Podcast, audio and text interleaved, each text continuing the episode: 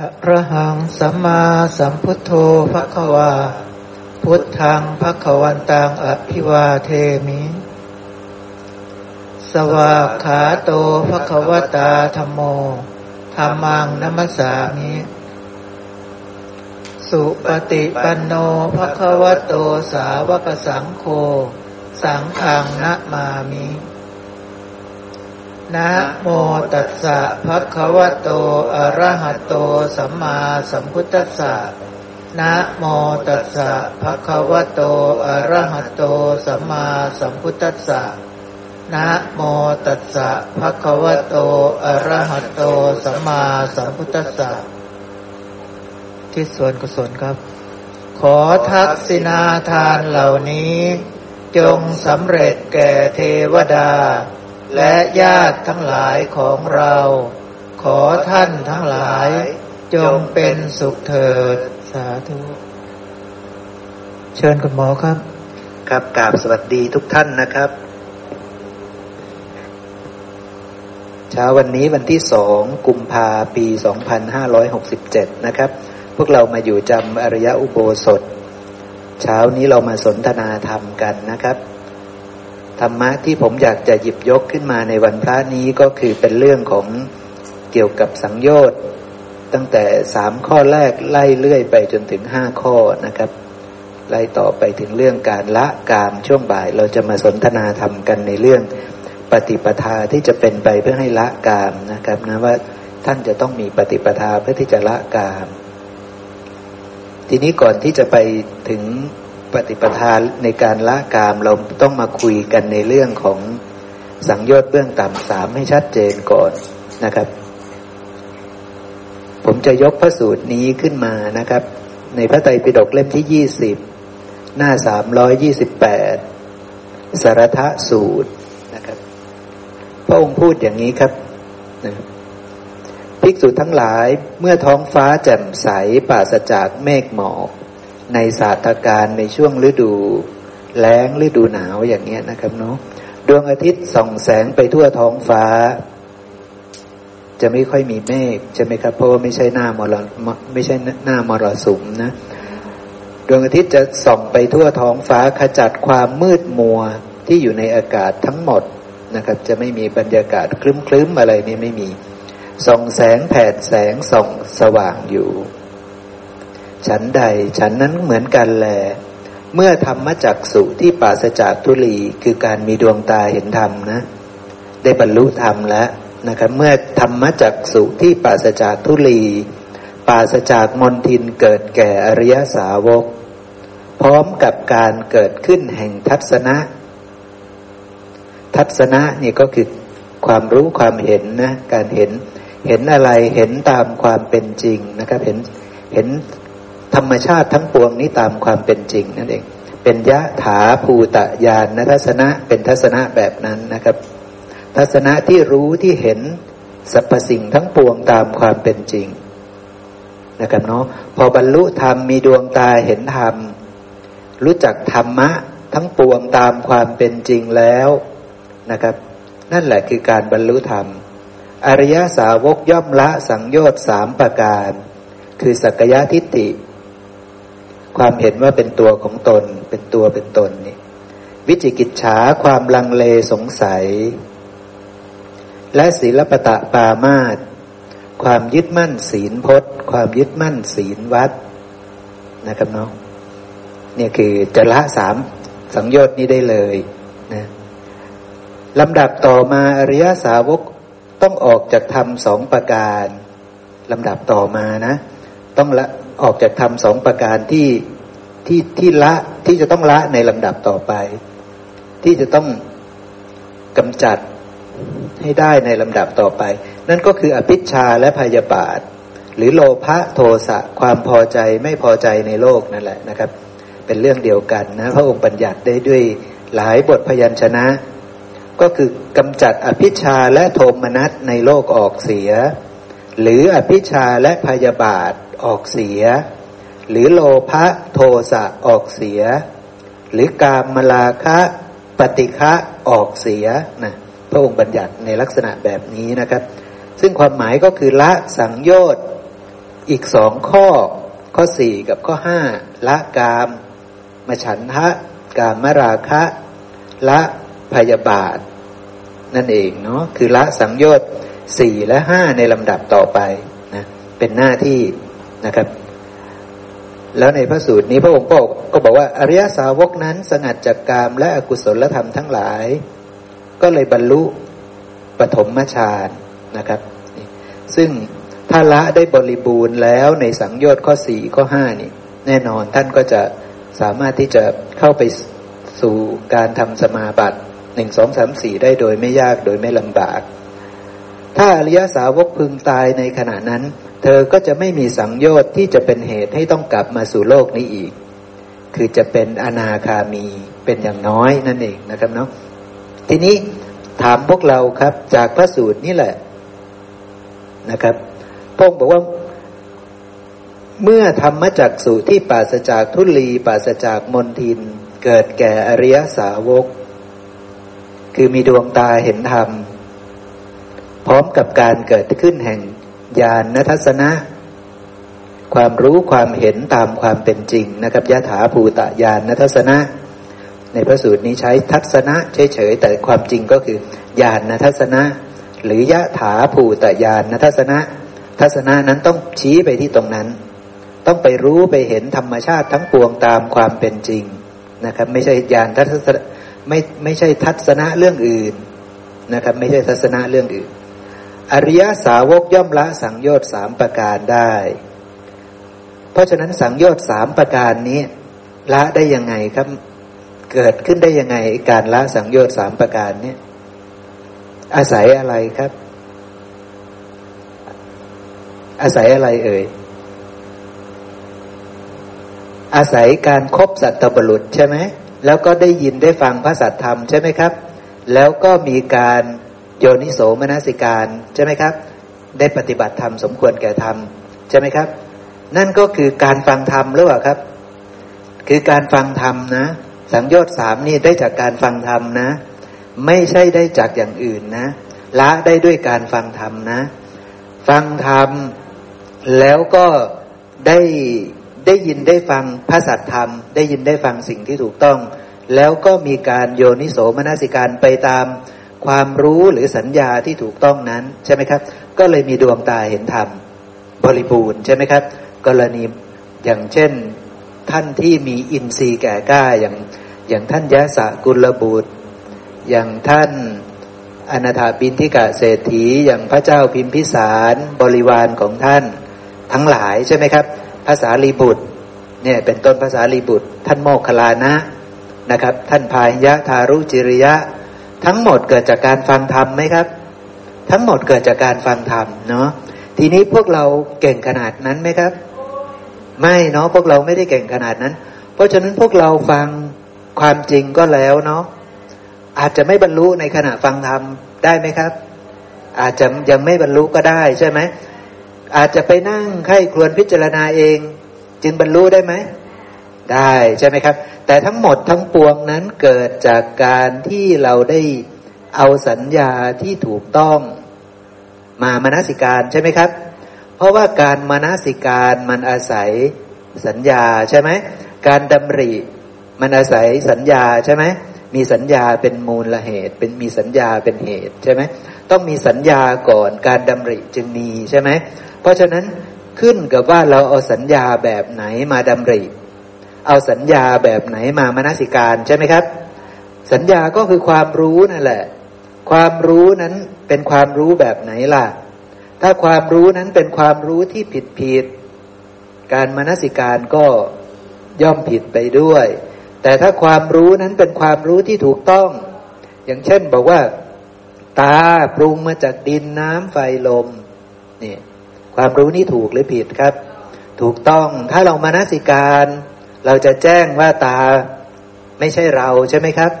เราจะแจ้งว่าตาไม่ใช่เราใช่ไหมตอนแรกนะ่ะ เราไม่ได้แจ้งหรอกว่าตาไม่ใช่เราใช่ไหมตาเรารู้แต่ว่าตาคือดินน้ำไฟลม รู้ก็ไม่ได้รู้บริสุทธิ์บริบูรณ์ด้วย ใช่ไหมครับ จนกว่าจะค่อยๆไปมานสิการใช่ไหม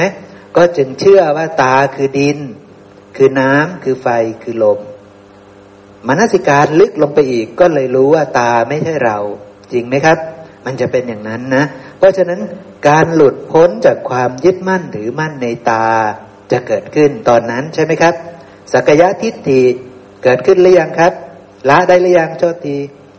สักยะทิฏฐิก็จะละได้ในสมัยนั้นใช่ไหมครับ ในสมัยที่ไม่ได้ยึดมั่นถือมั่นว่ามีเรามีของเรามีตัวตนของเรา ในธรรมชาติทุกสิ่งทุกอย่าง ใช่ไหมครับนะมันหมายความว่าอย่างนั้นเนาะเพราะฉะนั้นเกิดจากการที่ต้องมีความรู้ที่ถูกต้องเก็บไว้ก่อนใช่ไหมครับ ความรู้นั้นอาจจะเกิดจากการได้ยินได้ฟังเลยก็ได้ จากการอ่านก็ได้ในสมัยนี้ใช่ไหมครับ ในสมัยนี้อาจจะไม่ได้เกิดจากการฟัง อาจจะเกิดจากการอ่านก็ได้ อ่านแล้วฟังแล้วอาจจะไม่แจ่มแจ้งเลยก็เป็นไปได้ใช่ไหมครับ เป็นไปได้ แต่ว่าก็ต้องเอาความรู้ที่ถูกต้องนั้นแหละ มาใส่ใจมนสิการอีกทีหนึ่งใช่ไหมมนสิการอีกทีหนึ่งจนรู้แจ้งอาจรู้แจ้งธรรมสมัยนั้น ดวงอาทิตย์สองแสงแล้วเนาะอริยมรรคมีองแปดเกิดขึ้นแล้วใช่ไหมครับ เกิดแล้ว ตอนนั้นก็จะมีสัมมาญาณะคือความรู้ที่ถูกต้อง แล้วก็หลุดพ้นที่ถูกต้องได้ ก็คือมีการปฏิบัติธรรมสมควรแก่ธรรม ก็จะหลุดพ้นจากสังโยชน์เบื้องต่ำสามได้เลยนะ จะหลุดพ้นจากสังโยชน์เบื้องต่ำสามได้เลยนะ ทีนี้เรามาดูต่อว่าสังโยชน์เบื้องต่ำสามแต่ละข้อนั้นหมายความว่ายังไงนะครับ อย่างเช่นเอาข้อแรกก่อนสักยะทิฏฐิสักยะทิฏฐิมีได้ด้วยเหตุใดหนอ สักยะทิฏฐิจะละได้ด้วยเหตุใดหนอนี่เนี่ยจริง ๆ ตะกี้ที่เราคุยกันก็บอกไว้อยู่แล้วล่ะ ว่า เป็นยังไงละยังไงอะไรยังไง ทีนี้ผมถามพวกเราอีกทีหนึ่งเพราะว่ามีภิกษุไปถามพระพุทธเจ้า ว่าสักยะทิฏฐินี่เกิดได้ยังไง สักยะทิฏฐิจะไม่มีหรือละได้ยังไง พวกเราลองตอบสิครับ สักยะทิฏฐิมีได้เพราะยังไงครับ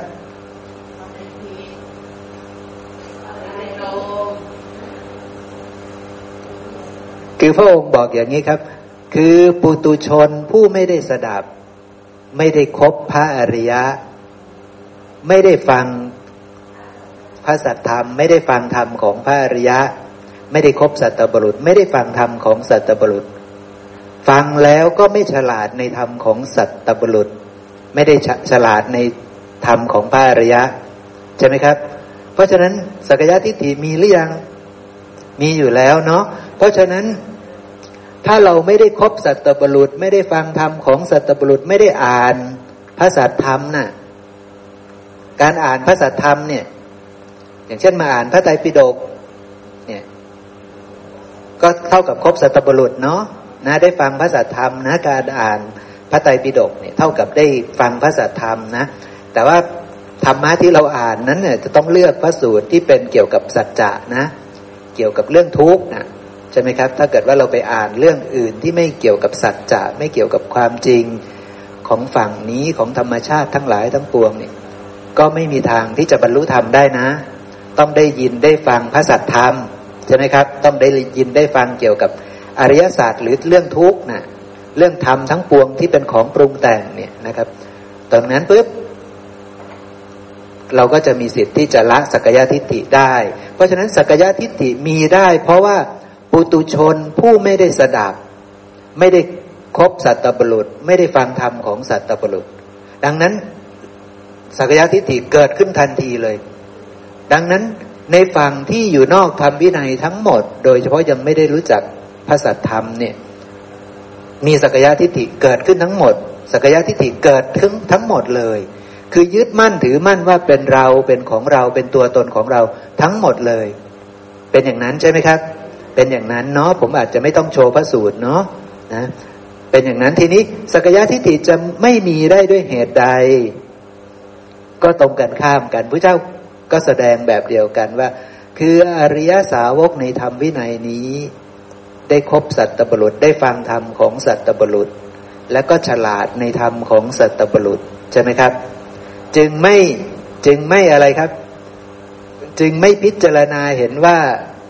ไม่เห็นรูปโดยความเป็นตน ไม่ได้เห็นว่าตนมีรูป ไม่ได้เห็นรูปในตน ไม่ได้เห็นตนในรูปใช่ไหมครับ องค์จะใช้บทพยัญชนะแบบนี้ ใช้รูปประขัน เวทนาขัน สัญญาขัน สังขารขัน วิญญาณขันใช่ไหมครับพระองค์จะอธิบายแบบนี้นะ เดี๋ยวผมจะให้เราดูตัวหนังสือนิดนึงนะครับ บางท่านอาจจะว่าผมพูดเอาเองหรือเปล่านี่นะครับ ไปดูพระไตรปิฎกเล่มที่สิบแปดนะครับ เล่มที่สิบแปดเล่มที่สิบสี่เอาเล่มที่สิบสี่แล้วกันเนาะสิบสี่หน้าเก้าสิบแปดนะครับสิบสี่หน้าเก้าสิบแปดนะเหตุเกิดแห่งสกยทิฏฐิข้าแต่พระองค์ผู้เจริญ สกยทิฏฐิมีได้อย่างไรนะครับ พระผู้มีพระภาคตอบว่าภิกษุปุตุชนในโลกนี้ผู้ไม่ได้สดับ ไม่ได้เห็นพระอริยะไม่ฉลาดในธรรมของพระอริยะ ไม่ได้รับการแนะนำในธรรมของพระอริยะ ย่อมพิจารณาเห็นรูปโดยความเป็นตนใช่ไหมครับ ย่อมพิจารณาเห็นตนว่ามีรูป ย่อมพิจารณาเห็นรูปในตน หรือพิจารณาเห็นตนตนในรูปใช่ไหมครับ พิจารณาเห็นเวทนาสัญญาสังขารวิญญาณโดยความเป็นตน พิจารณาเห็นว่าตนมีขันห้า พิจารณาเห็นว่าขันห้าในตน พิจารณาเห็นตนในขันห้าอย่างเงี้ยนะครับเนาะสักยะทิฏฐิมีได้แบบนี้ สรุปแล้วก็คือว่าไม่ได้เจอสัตบุรุษไม่ได้ฟังธรรมของสัตบุรุษ และก็ไม่ฉลาดในธรรมของสัตบุรุษอย่างใดอย่างหนึ่งใช่ไหมครับ ถ้าไม่ได้เจอปุ๊บก็หมดสิทธิ์ทั้งหมดเลย ถ้าเจอแล้วไม่ได้ฟังธรรมก็หมดสิทธิ์ ถ้าเจอแล้วได้ฟังธรรม แต่ไม่ฉลาดอีกก็หมดสิทธิ์นะ มันหลายขั้นตอนเนาะหลายขั้นตอนนะ ต้องทั้งได้เจอได้ฟัง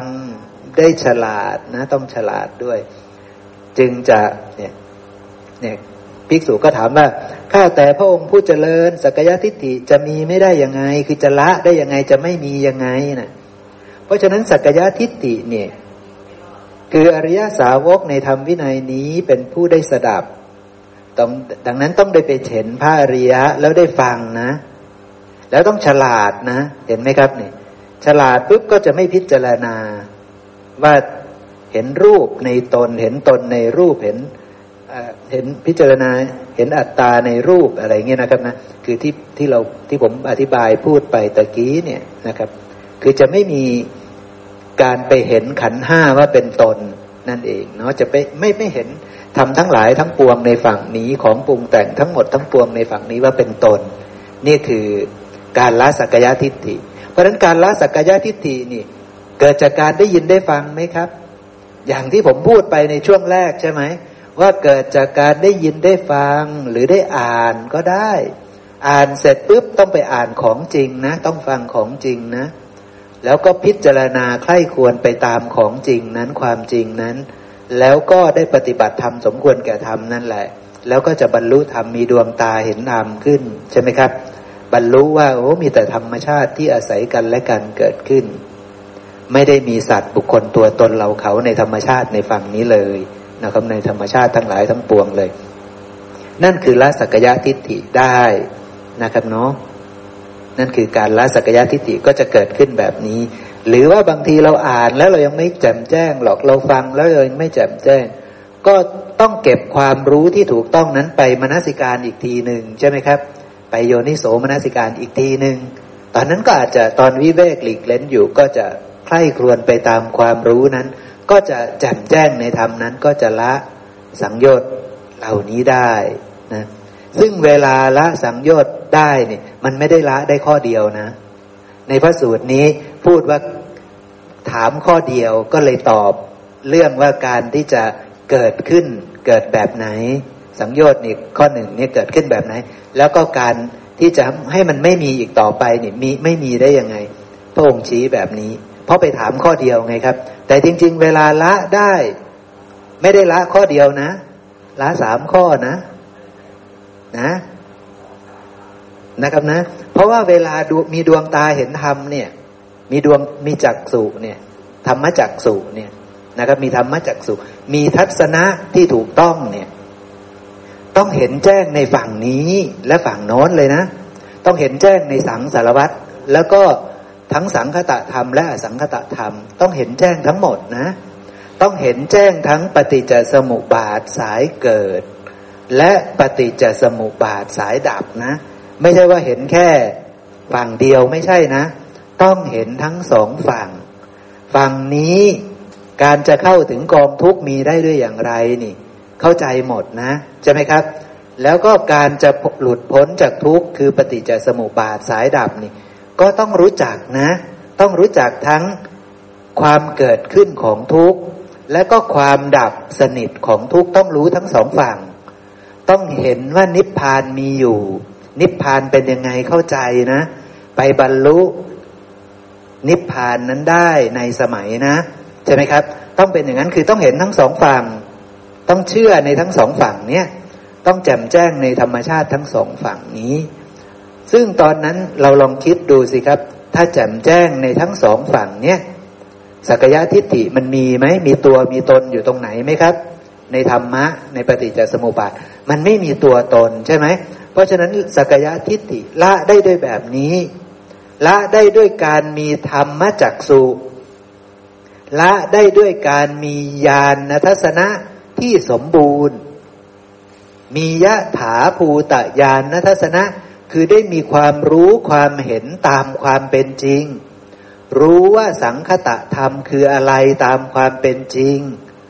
รู้ว่ามันไม่เที่ยง รู้ว่ามันเป็นทุกข์ รู้ว่ามันเป็นอนัตตาตามความเป็นจริง แล้วก็รู้ว่าอสังคตะธรรมก็มีอยู่ การเข้าถึงอสอสังคตะธรรมนั้นมีได้ด้วยประการใด ก็รู้ชัด เข้าใจเนาะครับเนาะ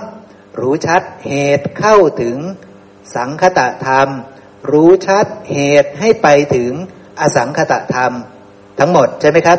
รู้ชัดหมดนะรู้ชัดทั้งสองฝั่ง พอรู้ชัดทั้งหมดเนี้ยจะยังลังเลสงสัยในธรรมไหมครับ จะสงสัยอะไรไหมไม่มีอะไรสงสัยใช่ไหมครับ เพราะฉะนั้นวิจิกิจฉาก็จะละได้ เพราะไม่สงสัยละ ทุกคืออะไร การเข้าถึงทุกคืออะไร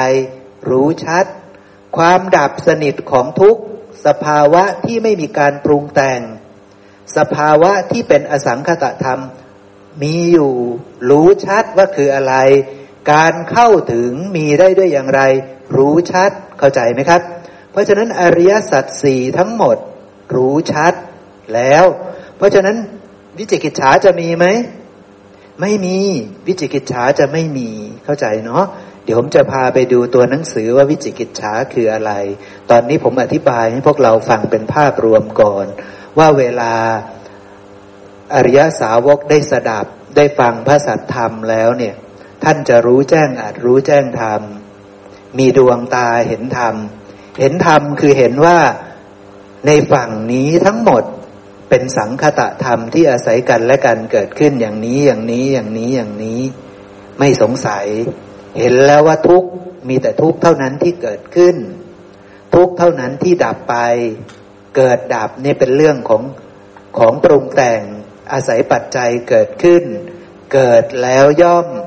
ดับไปเป็นธรรมดาใช่ไหมครับ เห็นทุกชัด เห็นว่าธรรมทั้งปวงในฝั่งนี้หรือหรือสังคตะธรรมทั้งปวงนี้ ล้วนเป็นทุกถูกปัจจัยปรุงแต่งขึ้น ปรุงจากสิ่งที่ไม่เที่ยง มันจึงเป็นทุกข์ และทั้งหมดนั้นเป็นเพียงธรรมชาติที่อาศัยกันและกันเกิดขึ้น หาได้มีสัตว์บุคคลตัวตนเราเขาไม่ แจ้งแล้วในฝั่งนี้ แจ้งแล้วในทุกข์ แจ้งแล้วในเหตุให้เกิดทุกข์เข้าใจไหมครับ การจะเข้าถึงกองทุกข์นี่มีได้ด้วยเหตุใดเข้าใจชัด คือไม่รู้จักทุกข์นั่นเอง ไม่รู้จักสังคตะธรรมนั่นเอง จึงยึดถือโดยความเป็นตนเป็นอัตตาใช่ไหมครับ พอยึดถือโดยความเป็นอัตตาปุ๊บก็ต้องเข้าถึงทุกข์อยู่ล่ำไป หลังจากตายแล้วก็ต้องเข้าถึงทุกข์อยู่ล่ำไปเข้าใจเนาะครับเนาะ นี่คือรู้ชัดแล้วว่าทุกข์คืออะไร รู้ชัดเหตุให้เกิดทุกข์แล้ว ว่าคือความไม่รู้นั่นแหละ เข้าใจเนาะครับเนาะต่อไปทีนี้ ความสิ้นทุกข์มีได้อย่างไร ก็รู้ชัดว่าความสิ้นทุกข์นั้นมีอยู่ คือเมื่อใดก็ตามที่ไม่ยึดมั่นถือมั่นอะไรอะไรในโลกแล้ว เมื่อมีความรู้บริบูรณ์แล้ว มีวิชามีดวงตา ที่สมบูรณ์แล้ว จนกระทั่งไม่ยึดถือโดยความเป็นตนได้บริสุทธิ์บริบูรณ์ ในทุกสิ่งทุกอย่างในฝั่งนี้แล้ว ในขันห้าในธาตุหกในอายตนะ ในสังคตะธรรมทั้งหมดทั้งปวงเนี่ยไม่ได้ยึดมั่นถือมั่นโดยความเป็นตนได้แล้ว ตอนนั้นแหละย่อมออกจากทุกข์ได้ เข้าใจเนาะครับเนาะคือวิชาเกิดขึ้น ตัณหาสิ้นไป ความยึดมั่นไม่มี ตอนนั้นจะออกจากทุกข์จะเข้าถึง ความดับสนิทของทุกข์จะเข้าถึงทุกขนิโรธหรือนิพพานเข้าใจเนาะครับเนาะจะเข้าถึงสภาวะที่ไม่มีการปรุงแต่งเข้าใจแล้วเนาะทีนี้ข้อปฏิบัติเป็นอย่างไรก็รู้ชัดใช่ไหมครับ รู้ชัดว่าจะต้องกำหนดรู้ทุกข์ให้เห็นทุกข์ ตามความเป็นจริง เข้าใจเนาะครับเนาะเพราะฉะนั้นอริยสาวกนั้นจะรู้อริยสัจสี่อย่างแจ่มแจ้ง ดังนั้นเมื่อรู้ชัด ก็จะทำให้หนึ่งละสกยทิฏฐิ ความเห็นว่าเป็นตัวเป็นตน ในสังคตะธรรมทั้งปวงนี้ได้ จะละความสงสัยในธรรมทั้งหมดทั้งปวงนี้ได้ ละความสงสัยในสังคตะธรรม ละความสงสัยในอสังคตธรรมด้วย เข้าใจไหมครับ เห็นแจ้งทั้งหมดทั้งสองฝั่ง ทั้งฝั่งนี้และฝั่งโน้นเข้าใจเนาะครับเนาะเข้าใจหมด รู้ชัดว่าสังคตธรรมเหล่านี้เป็นทุกข์ รู้ชัดว่าอสังคตธรรมมีอยู่ไม่ใช่ทุกข์ เป็นความดับสนิทของทุกข์ เข้าใจเนาะครับเนาะเพราะสภาวะนั้นไม่มีการปรุงแต่ง ไม่มีการเกิด ไม่มีการดับ ไม่มีราคะ ไม่มีโทสะ ไม่มีโมหะ ไม่มีการยึดมั่นถือมั่นว่าเป็นเราเป็นของเราเป็นตัวตนของเราอะไรอะไรทั้งสิ้นเนาะเพราะฉะนั้นวิจิกิจฉาย่อมละไป ทีนี้ศีลปตะปามาตตอนนี้ผมจะสรุปให้พวกเราฟังก่อนนะ เดี๋ยวทีนี้จะพาไปดูตัวหนังสือศิลปตาปามาสนี่แปลว่า ในพระไตรปิฎกของมหาจุฬานี่จะแปลว่า ความยึดมั่นในศีลและวัด ความยึดมั่นศีลพจน์เนี่ยท่านจะใช้คำนี้นะบางทีเราก็จะได้ยินมาว่า ความรูปคำในศีลพจน์ ความรูปคำในศีลวัดเนี่ยเรื่องเดียวกันนะครับนะ คนที่ยังรูปคำอยู่เนี่ย แปลว่าอะไรครับ ถ้าเราไปรูปคำไปเนี่ย อุจจาระเรารูปคำมันไหม เราไม่รูปคำมันเพราะเรารังเกียจมันใช่ไหมเราจะไปรูปคำเขาเนี่ยเพราะเรายังพอใจในสิ่งนั้นอยู่ใช่ไหมเราก็ไปรูปคำอยู่นั่นแหละนี่ก็คือยังมีตัณหายังมีความยึดถืออยู่ ถ้าเราละได้แล้วเนี่ยเราไม่สนใจ เราไม่ไปรูปไปคำมันหรอกใช่ไหมแต่ว่าอาการรูปคำในศีลพจน์เนี่ยแปลว่าเรายังมีตัณหายังยึดมั่นในศีลพจน์คำเดียวกันนะครับนะ จะใช้คำว่ารูปคำหรือว่ายึดมั่นก็อันเดียวกันนั่นแหละ นะก็คือยังแจ้งหรือไม่แจ้งในศีลพจน์ครับ แจ้งหรือไม่แจ้งที่ยังไปรูปคำอยู่ที่ไปยึดมั่นอยู่ ไม่แจ้ง ยังวิปลาสในศีลอยู่ ยังวิวิปลาสในวัดอยู่ ยังวิปลาสในศีลพจน์อยู่ ก็เลยต้องไปยึดมั่น เพราะว่าการยึดมั่นในศีลพจน์เนี่ยมันเกิดจากสัญญาที่วิปลาสในศีลพจน์ ความไม่รู้แจ้งศีลพจน์ จึงมีตัณหา จึงวิปลาสจิต จึงวิปลาสในศีลพจน์ จึงมีทิฏฐิที่วิปลาสในศีลพจน์ จึงเกิดการยึดมั่น จึงเกิดการรูปคำเข้าใจนะครับเนาะเพราะฉะนั้นมันก็คือศิลปตาปามาสนี้ก็เลยแปลว่า การยึดมั่นในศีลพจน์นั่นแหละถูกแล้ว หรือจะรูปคำในศีลพจน์ก็คือยังไม่รู้แจ้ง จึงมีกิเลสจึงมีตัณหาจึงยังยึดมั่นอยู่ ยึดมั่นแบบไหนล่ะ ยึดมั่นว่าเราว่าของเราว่าตัวตนของเรา เราเป็นคนดีเข้าใจไหมครับ เราเป็นคนมีศีล เราเป็นคน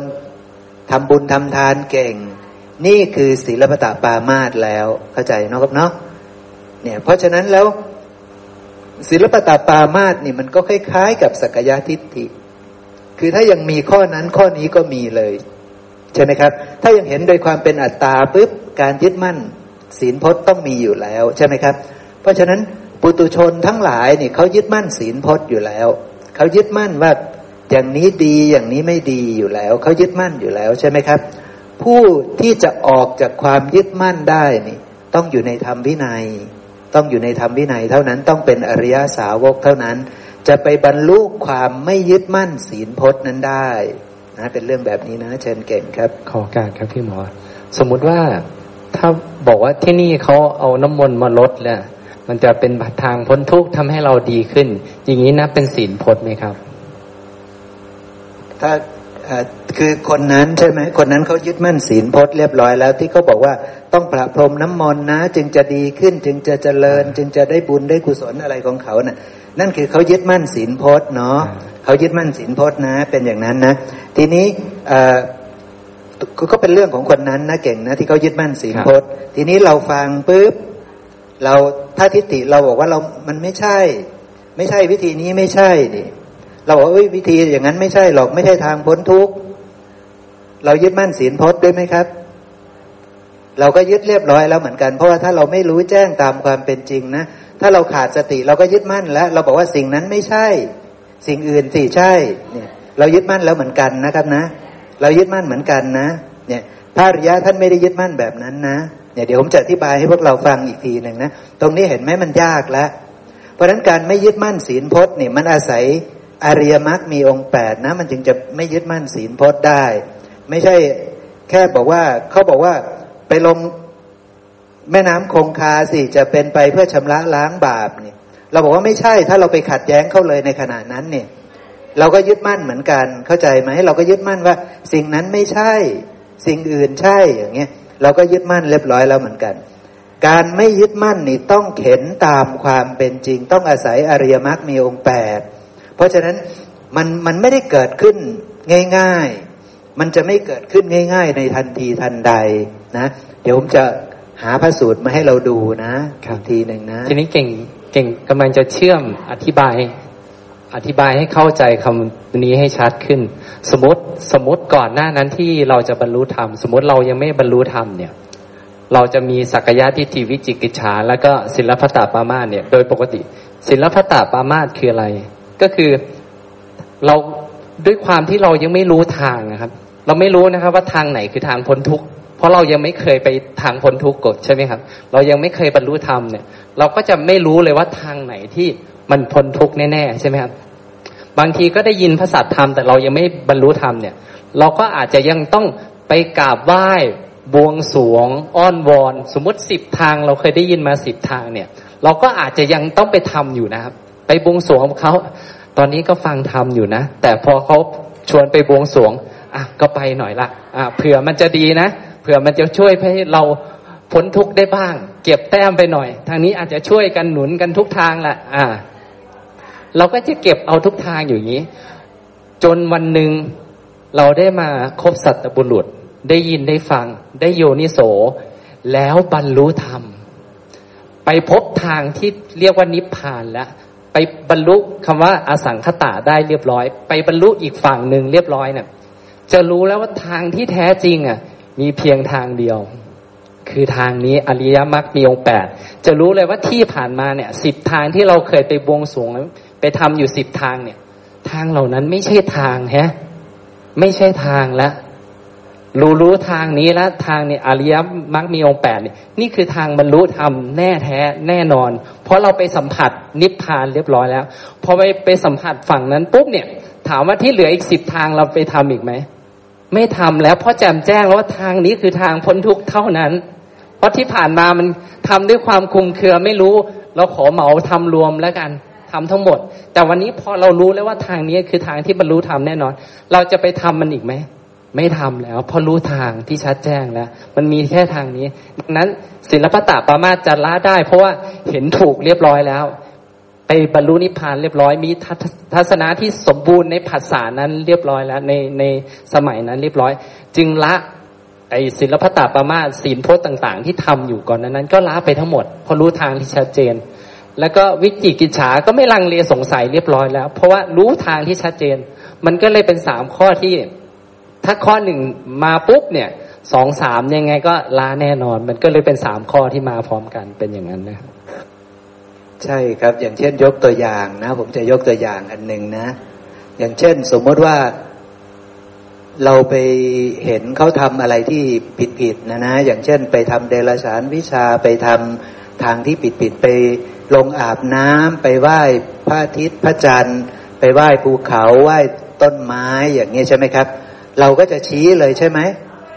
แล้วบางบางครูบาอาจารย์ก็จะให้บอกว่าชี้เลยว่าไม่ใช่ทางผิดใช่ไหมเนี่ยทีนี้สมมติว่าเรายังไม่ใช่อริยสาวก แต่เราได้ตัวหนังสือมาแล้วล่ะ ได้ตัวหนังสือมาว่าพระเจ้าพูดไว้อย่างนี้ว่าทางนั้นไม่ใช่ทางอย่างเงี้ย ใช่ไหมครับ ทางไปกราบไหว้ภูเขาต้นไม้แม่น้ำลง อาบน้ำเวลาเช้าเวลาเย็นกราบดวงอาทิตย์ดวงจันทร์บูชาไฟอย่างเงี้ยเรารู้แล้วว่าทางนี้มันไม่ใช่ทาง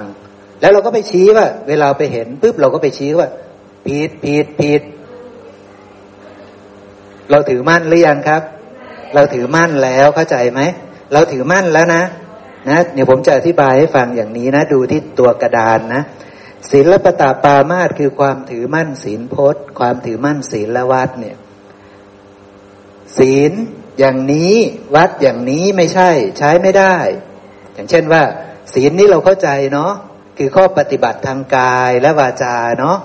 วัดก็คือเกี่ยวกับกายวาจานี่แหละ ศีลอย่างนี้วัดอย่างนี้ใช้ไม่ได้ ไม่ใช่ อย่างนี้ถ้าเราไปชี้ ศีลอย่างนี้วัดอย่างนี้ใช่ใช้ได้เนี่ยเราบอกว่าอย่างนี้ถึงจะใช่ อย่างนี้ถึงใช้ได้อย่างเงี้ย นี่คือความถือมั่นศีลพจน์ คือความถือมั่นศีลวัด ใช่หรือไม่ ใช่เลยนะครับ ที่เราไปยึดว่า นี่ใช่ นี่ไม่ใช่นี่เรายึดหรือยังครับ เรายึดแล้วนะ เรายึดแล้วที่เราไปชี้ว่า ไม่ใช่ผิด อย่างเงี้ยมันต้องอย่างนี้ ใช่ ฉันนี่ถูก เธอผิด ใช่ไหมครับ ฉันถูกเธอผิดนี่ผิดเรียบร้อยละ เข้าใจไหมครับ ถือมั่นเรียบร้อยแล้ว ถือมั่นว่าเราถูก เธอไม่รู้ เนี่ยผิดถูกเนี่ย ใช่ไหมครับ เนี่ย นะ เราต้องดูดีๆ นะ เราต้องเพ่งดีๆ นะ เพราะว่าอย่างนี้ครับเนี่ย เนี่ย ผมอธิบายอย่างนี้นะนี่คือความถือมั่นศีลพจน์แล้ว นี่คือความถือมั่นศีลวัตศีลปะตะปามาที่เกิดขึ้นแล้วจะละได้ต้องอาศัยอริยมรรคมีองค์แปด คือเห็นศีลวัตตามความเป็นจริง จึงจะไม่ถือมั่นศีลวัตได้ เพราะฉะนั้นถ้าเราไม่ได้มีสติ ไปแล้วไปชี้เที่ยวชี้ เที่ยวชี้ผิดถูกผิดถูกนี่ เรากำลังถือมั่นทั้งหมดเลยนะครับนะเรากำลังถือมั่นทั้งหมดเลย แต่ถ้าพระอรหันต์ชี้ผิดชี้ถูก เป็นแบบนี้ไหมครับ ได้ถือมั่นหรือไหมพระเจ้าก็ชี้ไม่ว่าการฆ่าสัตว์ไม่ดี การไม่ฆ่าสัตว์ดีนี่พระองค์ชี้หรือยังครับพระองค์ชี้แล้ว พระองค์ถือมั่นไหมพระองค์ไม่ได้ถือมั่นนี่นี่คือความต่างนะ ผมจะบอกว่าถ้าพระอรหันต์ชี้นะ่ะไม่ผิด แต่ถ้าต่ำกว่าพระอรหันต์ไปชี้นะ่ะผิด เข้าใจไหมพอจะเข้าใจไหมครับ ฟังผมทันรู้เรื่องไหมนะ เพราะว่าคนที่ไม่ถือมั่นนะท่านพูดด้วยหวังประโยชน์เกื้อกูล ท่านไม่ได้พูดด้วยทิฏฐิ ท่านไม่ได้พูดด้วยความยึดมั่นถือมั่น ว่านี้ไม่ดี นี้ดี ท่านไม่ได้พูดด้วยความยึดมั่นถือมั่น แต่เวลาเราไปพูดนะเราพูดด้วยความยึดมั่นถือมั่น จนกว่าเราจะสงบจิตสงบใจเห็นโลกตามความเป็นจริง เห็นว่าอ๋อเขาทำอย่างนี้ เพราะอย่างนี้อย่างนี้อย่างนี้ แท้จริงมันเป็นอย่างนี้เราหวังประโยชน์ก็คุณเราพูดกับเขาทีนี้ พูดด้วยแบบสภาพของพระอรหันต์น่ะ ถึงจะไม่ถือมั่น ยากไหมครับที่จะไม่ถือมั่น ยากเห็นไหมครับ เพราะฉะนั้นโดยปกติแล้วเราพูดด้วยความถือมั่นหรือไม่ถือมั่น เราพูดด้วยความถือมั่น เข้าใจไหมพวกเรานะ่ะ โดยปกติเราจะพูดด้วยความถือมั่น เพราะว่าเราไม่ได้มีสติ เราไม่ได้มีสติสมบูรณ์แบบพระอรหันต์เข้าใจไหมผู้เดียวที่จะพูดโดยไม่ถือมั่นคือพระอรหันต์เพราะนั้นท่านชี้ ท่านชี้ ท่านไม่ได้ยึดมั่นนะ ท่านทำไมท่านต้องชี้ ชี้เพราะหวังประโยชน์เกื้อกูล แต่เราชี้เพราะอะไร เพราะทิฏฐิที่เราถือมั่น เข้าใจไหมครับ เนี่ยเธอพูดไม่ดีนะ เธอทำไม่ดีนะ อย่างนี้สิถึงจะดีนี่ ถือหรือยังครับ ถือแล้ว แต่ถ้าเรามีสติพูด มีปัญญาพูดคือได้อบรมจิต อบรมปัญญาแล้ว พูดด้วยไม่มีราคะ ไม่มีโทสะไม่มีโมหะ พูดแบบพระอรหันต์ท่านพูดนะออกจากจิตที่ไม่มีราคะ ไม่มีโทสะไม่มีโมหะ ตัวนั้นไม่ถือมั่น ยากไหมครับ ไม่ถือมั่น ยากเห็นไหมครับ ยากไหมเพราะฉะนั้นโดยปกติแล้วเราจะถือมั่น เข้าใจไหมให้เราเข้าใจเลยว่า การที่จะไม่ถือมั่นเนี่ย มันเกิดจากการเจริญอริยมรรคเกิดจากปฏิปทานี้เท่านั้น การจะเกิดจากการกำหนดรู้ศีลและวัดนั้นตามความเป็นจริง ที่เขาทำไม่ดีทำไม่ถูกอย่างเช่นเขาไปลงอาบน้ำเนี่ยเขาบูชาอะไรก็ตามนี่ บูชาต้นไม้บูชาไฟนี่ เรารู้จักธรรมะนั้นไหมน่ะ มันเป็นของปรุงแต่งหรือเปล่า เป็นของปรุงแต่งอาศัยกันและการเกิดขึ้น เที่ยงหรือไม่เที่ยง เป็นสุขหรือเป็นทุกข์เป็นอัตตาหรือเป็นอนัตตา เป็นอนัตตาใช่ไหมครับ ถ้าเราไปเห็นว่าไม่ดี เขาทำไม่ดีนี่ เราเห็นเป็นอัตตาหรือเปล่าครับ เราเห็นเป็นอัตตาเข้าใจไหมเราเห็นเป็นอัตตาซะแล้วที่เราไปชี้ว่าทำอย่างนั้นไม่ดี ต้องทำอย่างนี้ถึงจะดีนี่ เรากำลังเห็นโดยความเป็นอัตตานะครับ เข้าใจไหมเนี่ยเห็นไหมแต่การจะการที่จะไปบรรลุกุศลธรรม แล้วไม่ถือมั่นศีลพจน์นั้นว่าไม่ดีนี่ เราจะต้องเห็นศีลพจน์นั้นตามความเป็นจริงซะก่อน ใช่ไหมครับ เราต้องเห็นศีลพจน์นั้นตามความเป็นจริงซะก่อน มีคนดีคนไม่ดีไหมครับ ที่เขาไปทำไอ้สิ่งที่เราไปตาหน้าว่าไม่ดีนะ่ะ มีคนดีคนไม่ดีไหมครับ แท้จริงแล้วมีคนไหมมันไม่มีคนไงครับ แต่เราไปตาหน้าว่าเขาเป็นคนไม่ดีแล้วใช่ไหมเราไปตาหน้าให้เขาว่าเขาเป็นคนไม่ดีแล้วเข้าใจไหมที่เราไปบอกว่าเธอทำแบบนี้ไม่ดีนี่ ใช่ไหมต้องเป็นแบบนี้นี่ ใช่ไหมเนี่ย เราวิปลาสไป ด้วยทั้งทั้งคือเราถือถืออะไร ถือความถูกต้อง ถือความถูกต้องแต่เราถือแน่นเกินไป เราถือแน่นเกินไป ความถูกต้องควรถือไหมครับ เบื้องต้นควรถือ เบื้องต้นควรถือนะ ควรถือนะ ศีลควรถือนะ ทานควรถือนะ แต่ต้องรู้วิธีละมีอุบายเครื่องสละออก จากศีลและทานนั้นตามความเป็นจริง จากศีลและวัดนั้นตามความเป็นจริง ท่านอนาถาถือไหมครับ ทิฏฐิของท่านท่านถือไหมถือ แต่ท่านมีอุบายเครื่องสลัดออกจากทิฏฐิอันยอดเยี่ยมตามความเป็นจริง เห็นไหมครับ เพราะฉะนั้นต้องถือ ไม่ใช่ว่าไม่ถือ ถ้าไม่ถือเนี่ย เราจะอยู่ยังไงครับอยู่อยู่แบบมีศีลบ้าง ไม่มีศีลบ้างเหรอครับ อยู่แบบอยากดี วันนี้อยากดีก็ดี วันนี้ไม่อยากดีก็ไม่ต้องดี ไม่ใช่ต้องถือนะครับ ต้องถือสัมมาทิฏฐิเบื้องต้นไว้ ต้องถือความดีไว้ ต้องถือบุญไว้ แต่อาศัยบุญอาศัยความดีนั้น ไปบรรลุกุศลอีกทีหนึ่งพระเจ้าสอนอย่างนั้นไหมครับ สอนให้ถือทานไหมให้ถือไว้ เราจะต้องให้ทาน เราจะต้องมีศีลไหม ถือไหม ต้องถือศีลไว้ใช่ไหม แต่ก็จะต้องมีอุบายเครื่องสลัดออกจากความยึดมั่นถือมั่น ตามความเป็นจริง การที่จะสลัดไม่ถือน่ะยากไหม มันยากตรงนี้แหละ พระองค์จึงให้เราถือก่อน เพราะอยู่ดีๆจะพากันไม่ถือเลยเนี่ย จะเป็นพระอรหันต์กันเลยใช่ไหม มันไม่ใช่ใช่ไหมครับ เพราะคนที่ไม่ถือคือใคร คือพระอรหันต์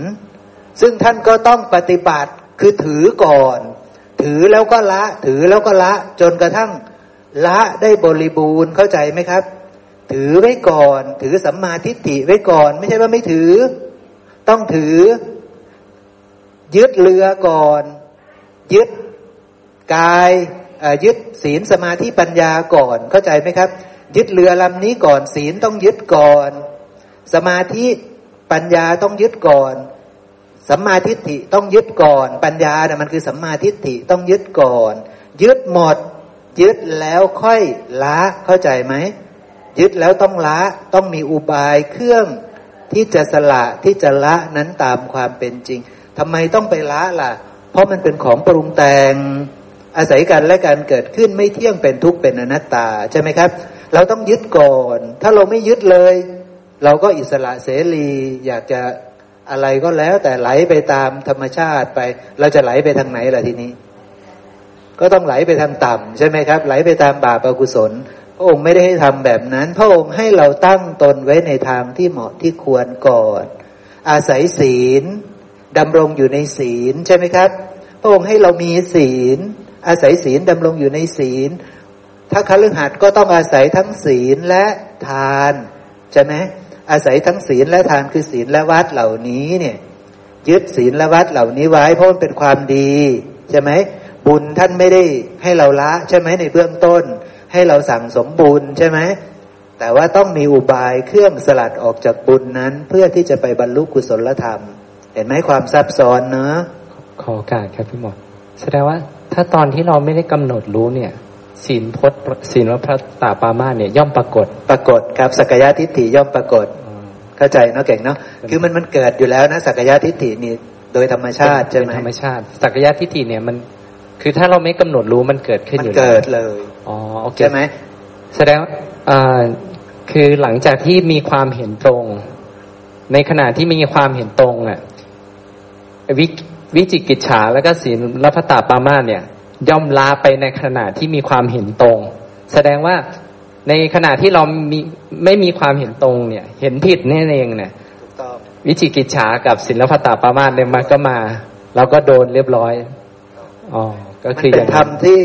เรื่องเดียวกันจริง ๆ มันคือเรื่องเดียวกันฉะนั้นมันเป็นเรื่องเดียวกัน เริ่มตั้งแต่คือมันเป็นเรื่องเดียวกันทั้งหมดนะ ครับ คือทั้งหมดนี้มันเป็นเรื่องเดียวกัน มันผูกไปด้วยกัน ถ้าถูกก็จะถูกทั้งหมด ถ้าผิดก็จะผิดทั้งหมดใช่ไหมครับ ถ้ามีสักยะทิฏฐิในบัตรนั้น เห็นว่าเป็นตนในบัตรนั้นนี่ความลังเลสงสัยมีเรียบร้อยแล้วนะครับศีลปตาปามาสมีเรียบร้อยแล้วยึดมั่น โดยความเป็นตนเรียบร้อยแล้ว แต่ถ้าเดินไปในทางที่ถูกกำลังโยนิโสมนสิการเห็นแจ้งอาจเห็นแจ้งธรรม ไม่ได้หมายมั่นโดยความเป็นอัตตาอยู่นี่ ความลังเลสงสัยก็ไม่มี แล้วก็ศีลปตาปามาสก็ไม่มีเข้าใจเนาะครับเนาะแต่เบื้องต้นพวกเรามีความรู้เก็บไว้ก่อน คือมีความละสักยะทิฏฐินี่มันเป็นความรู้เก็บไว้ก่อน มีความรู้ทั้งผิด ทั้งผิดและถูกอยู่ในตัวเราใช่ไหมมันไม่ใช่ว่ามีแต่ความรู้ที่ถูกอยู่ตลอดวันตลอดคืนตลอดเวลา ถ้ารู้ถูกตลอดวันตลอดคืนตลอดเวลาก็เป็น อรหันต์ใช่ไหมครับ แต่มันไม่ได้รู้ถูกอยู่ตลอดเวลาไงครับใช่ไหมมันจะต้องอาศัยการระลึกรู้ให้ได้ก่อน ระลึกรู้แล้วก็ออกเดินใช่ไหมออกเดินมาร์กเดินมาร์กแล้วปุ๊บก็จะแจ้งโลกตอนนั้น ตอนนั้นก็จะละได้ทั้งหมดอีกครั้งหนึ่ง ก็จะเจริญยิ่งขึ้นยิ่งขึ้นยิ่งขึ้น ความบริบูรณ์ของอความวิปลาสก็ จะค่อยๆคคลายไป อวิชาก็จะจางลงจางลงจางลงนะแต่ความรู้ที่ถูกต้องนี่มันถูกเก็บไว้เรียบร้อยแล้วล่ะ มีแล้วล่ะ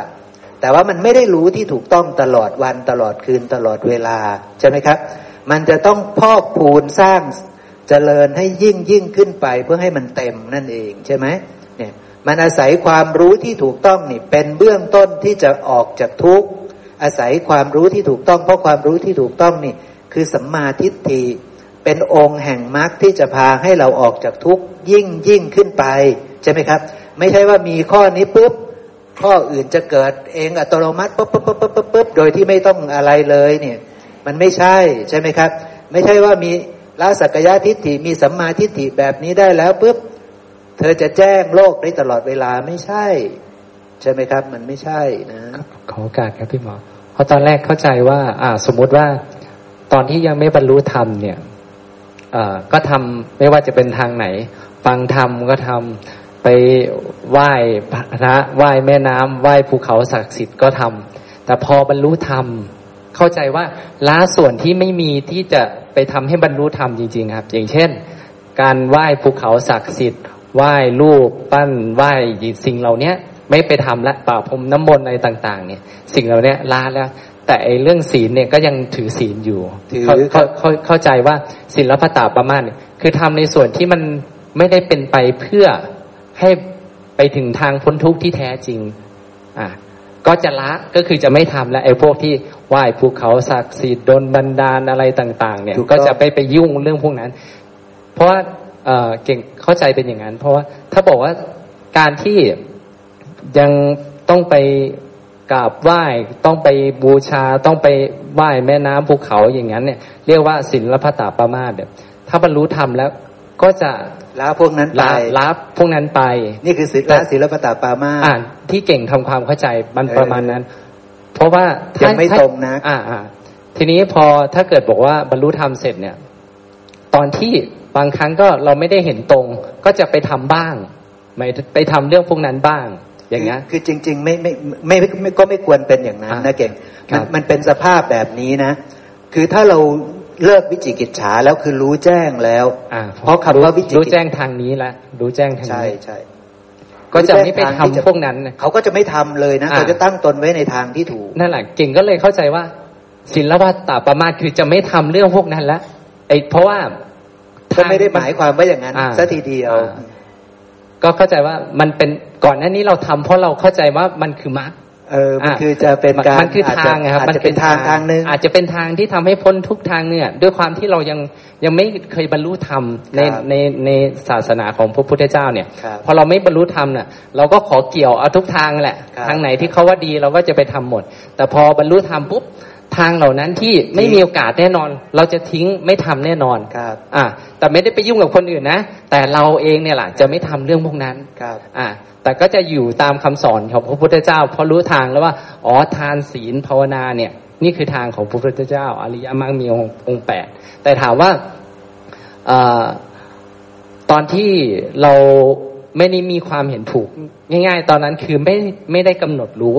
ยังไงมันเห็นผิดอยู่แล้ว แต่การเห็นผิดนั้นน่ะ ก็จะไม่ได้ไปยุ่งเกี่ยวกับไอ้พวกทางอื่นน่ะ แน่นอน เพราะรู้ทางนี้ชัดแล้ว แต่ตอนที่เห็นผิดอะ ก็ไม่ยุ่งพวกทางนั้นนะแต่มันก็ยึดถือศีลอยู่ถืออยู่ศีลพวกนี้ก็ยังยึดถืออยู่ ถือทางจะถือทางที่จะเป็นไปเพื่อไต่ต่อให้ถึงความเจริญนะครับ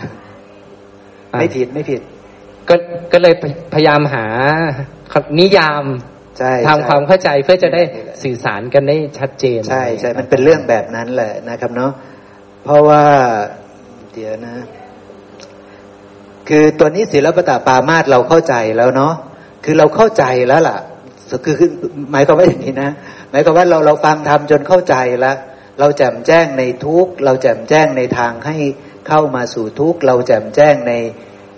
ทางที่จะหลุดพ้นจากทุกเราแจ่มแจ้งในสภาพที่ไม่มีทุกเลยทุกดับนะครับ เราแจ่มแจ้งหมดแล้ว เราสิ้นความสงสัยในธรรมแล้วเนี่ย นะครับ เราก็จะรู้ว่าปฏิปทาใดหนอที่จะเป็นไปเพื่อความเจริญ ปฏิปทาใดหนอที่จะเป็นไปเพื่อให้วนเวียนอยู่ในกองทุกข์อีกใช่ไหมครับ เพราะฉะนั้นปฏิปทาที่มันจะทำให้วนเวียนในกองทุกข์ร้อยเปอร์เซ็นเลยก็คือไปพวกทำบาปกรรมนะ่ะทำบาปใช่ไหมพวกนี้เราต้องละใช่ไหมกะไอสังขารหยาบหยาบนะกายสังขารวจีสังขารมโนสังขารหยาบหยาบนี่เราต้องละเลยใช่ไหม ความคิดที่จะไปเบียดเบียนหนักๆเนี่ยเราต้องละเลยใช่ไหมเราก็มาตั้งลำไว้ในความดีใช่ไหมมาปรุงแต่งกายวาจาใจในส่วนที่เป็นบุญใช่ไหมบุญแล้วก็เพื่อจะไต่ต่อไปถึงกุศลใช่ไหมเพราะเรารู้ชัดแล้วว่า ถ้ายังทำการปรุงแต่งกาย วาจาใจเบียดเบียน โอกาสที่จะเข้าถึงโลกที่มีการเบียดเบียนต้องเป็นอย่างนั้นใช่ไหมเพราะนั้นเราก็เลยละใช่ไหมเราเข้าใจทางแล้ว เราเข้าใจการเวียนว่ายแล้ว ใช่ไหมเราเข้าใจการเวียนว่ายแล้ว เราจึงตั้งตนไว้ในทางที่ควรใช่ไหมทีนี้ทางที่ควรมันก็คือทางที่ให้ถึงกุศลนั่นแหละ แต่เราไปได้ยากไหมล่ะไปถึงกุศลน่ะ มันยากเพราะฉะนั้นก็บุญนี่เราชินไหมเราชินเราก็เลยต้องตั้งตนไว้ในบุญก่อน คืออย่าไปเบียดเบียนเขาน่ะคือกายวาจานี่อย่าไปเบียดเบียนเขาน่ะ มีศีลน่ะใช่ไหมครับ มีศีลใช่ไหมใจก็อย่าไปคิดเบียดเบียนเขาน่ะ ให้ทานบ้างน่ะ เป็นการไม่เบียดเบียนเขาใช่ไหมนี่คือคือเรามาตั้งตนไว้ในบุญใช่ไหมยึดบุญก่อนใช่ไหมยังยึดอยู่ไหม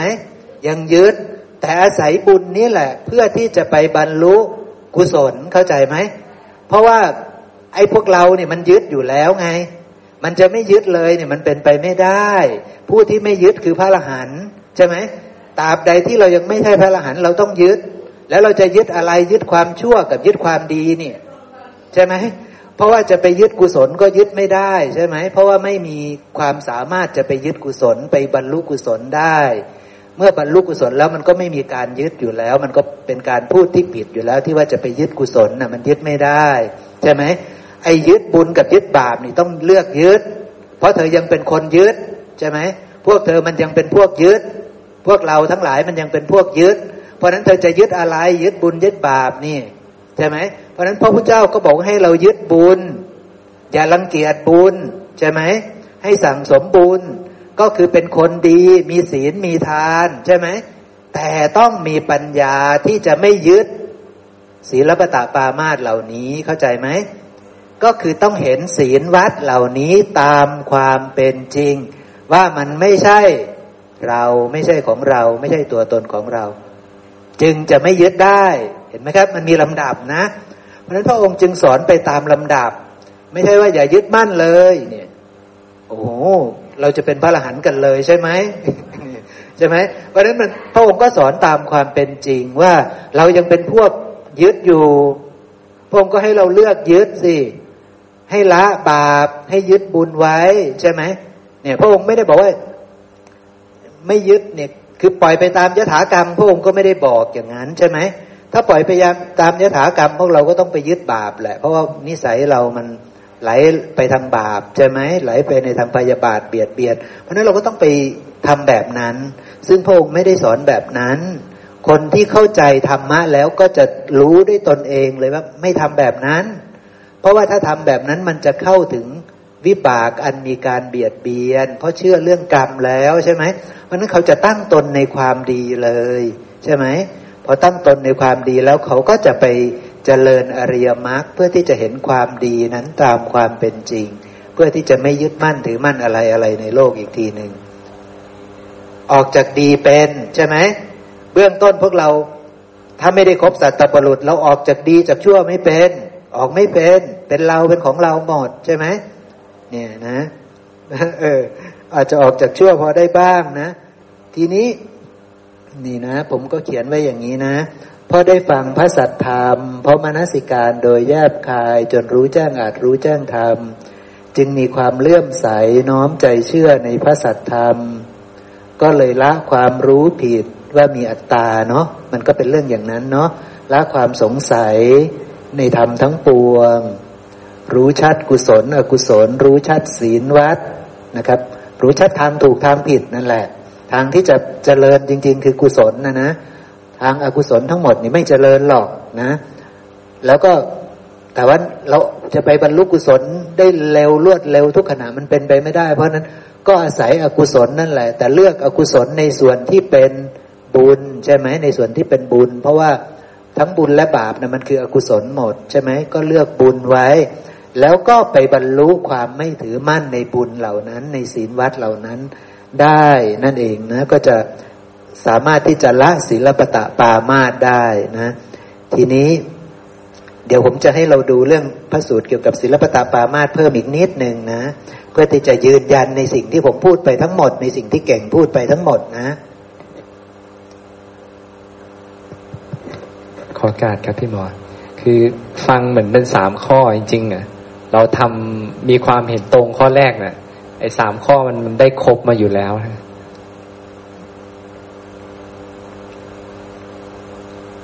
อย่างเช่นนะครับเนาะลองไปดูนะไม่รู้ว่าอยู่เล่มไหนนะยี่สิบสองห้าสามเจ็ดนะ ไปเล่มที่ยี่สิบสองหน้าห้าสามเจ็ดนะยี่สิบสองหน้าห้าสามเจ็ดนะ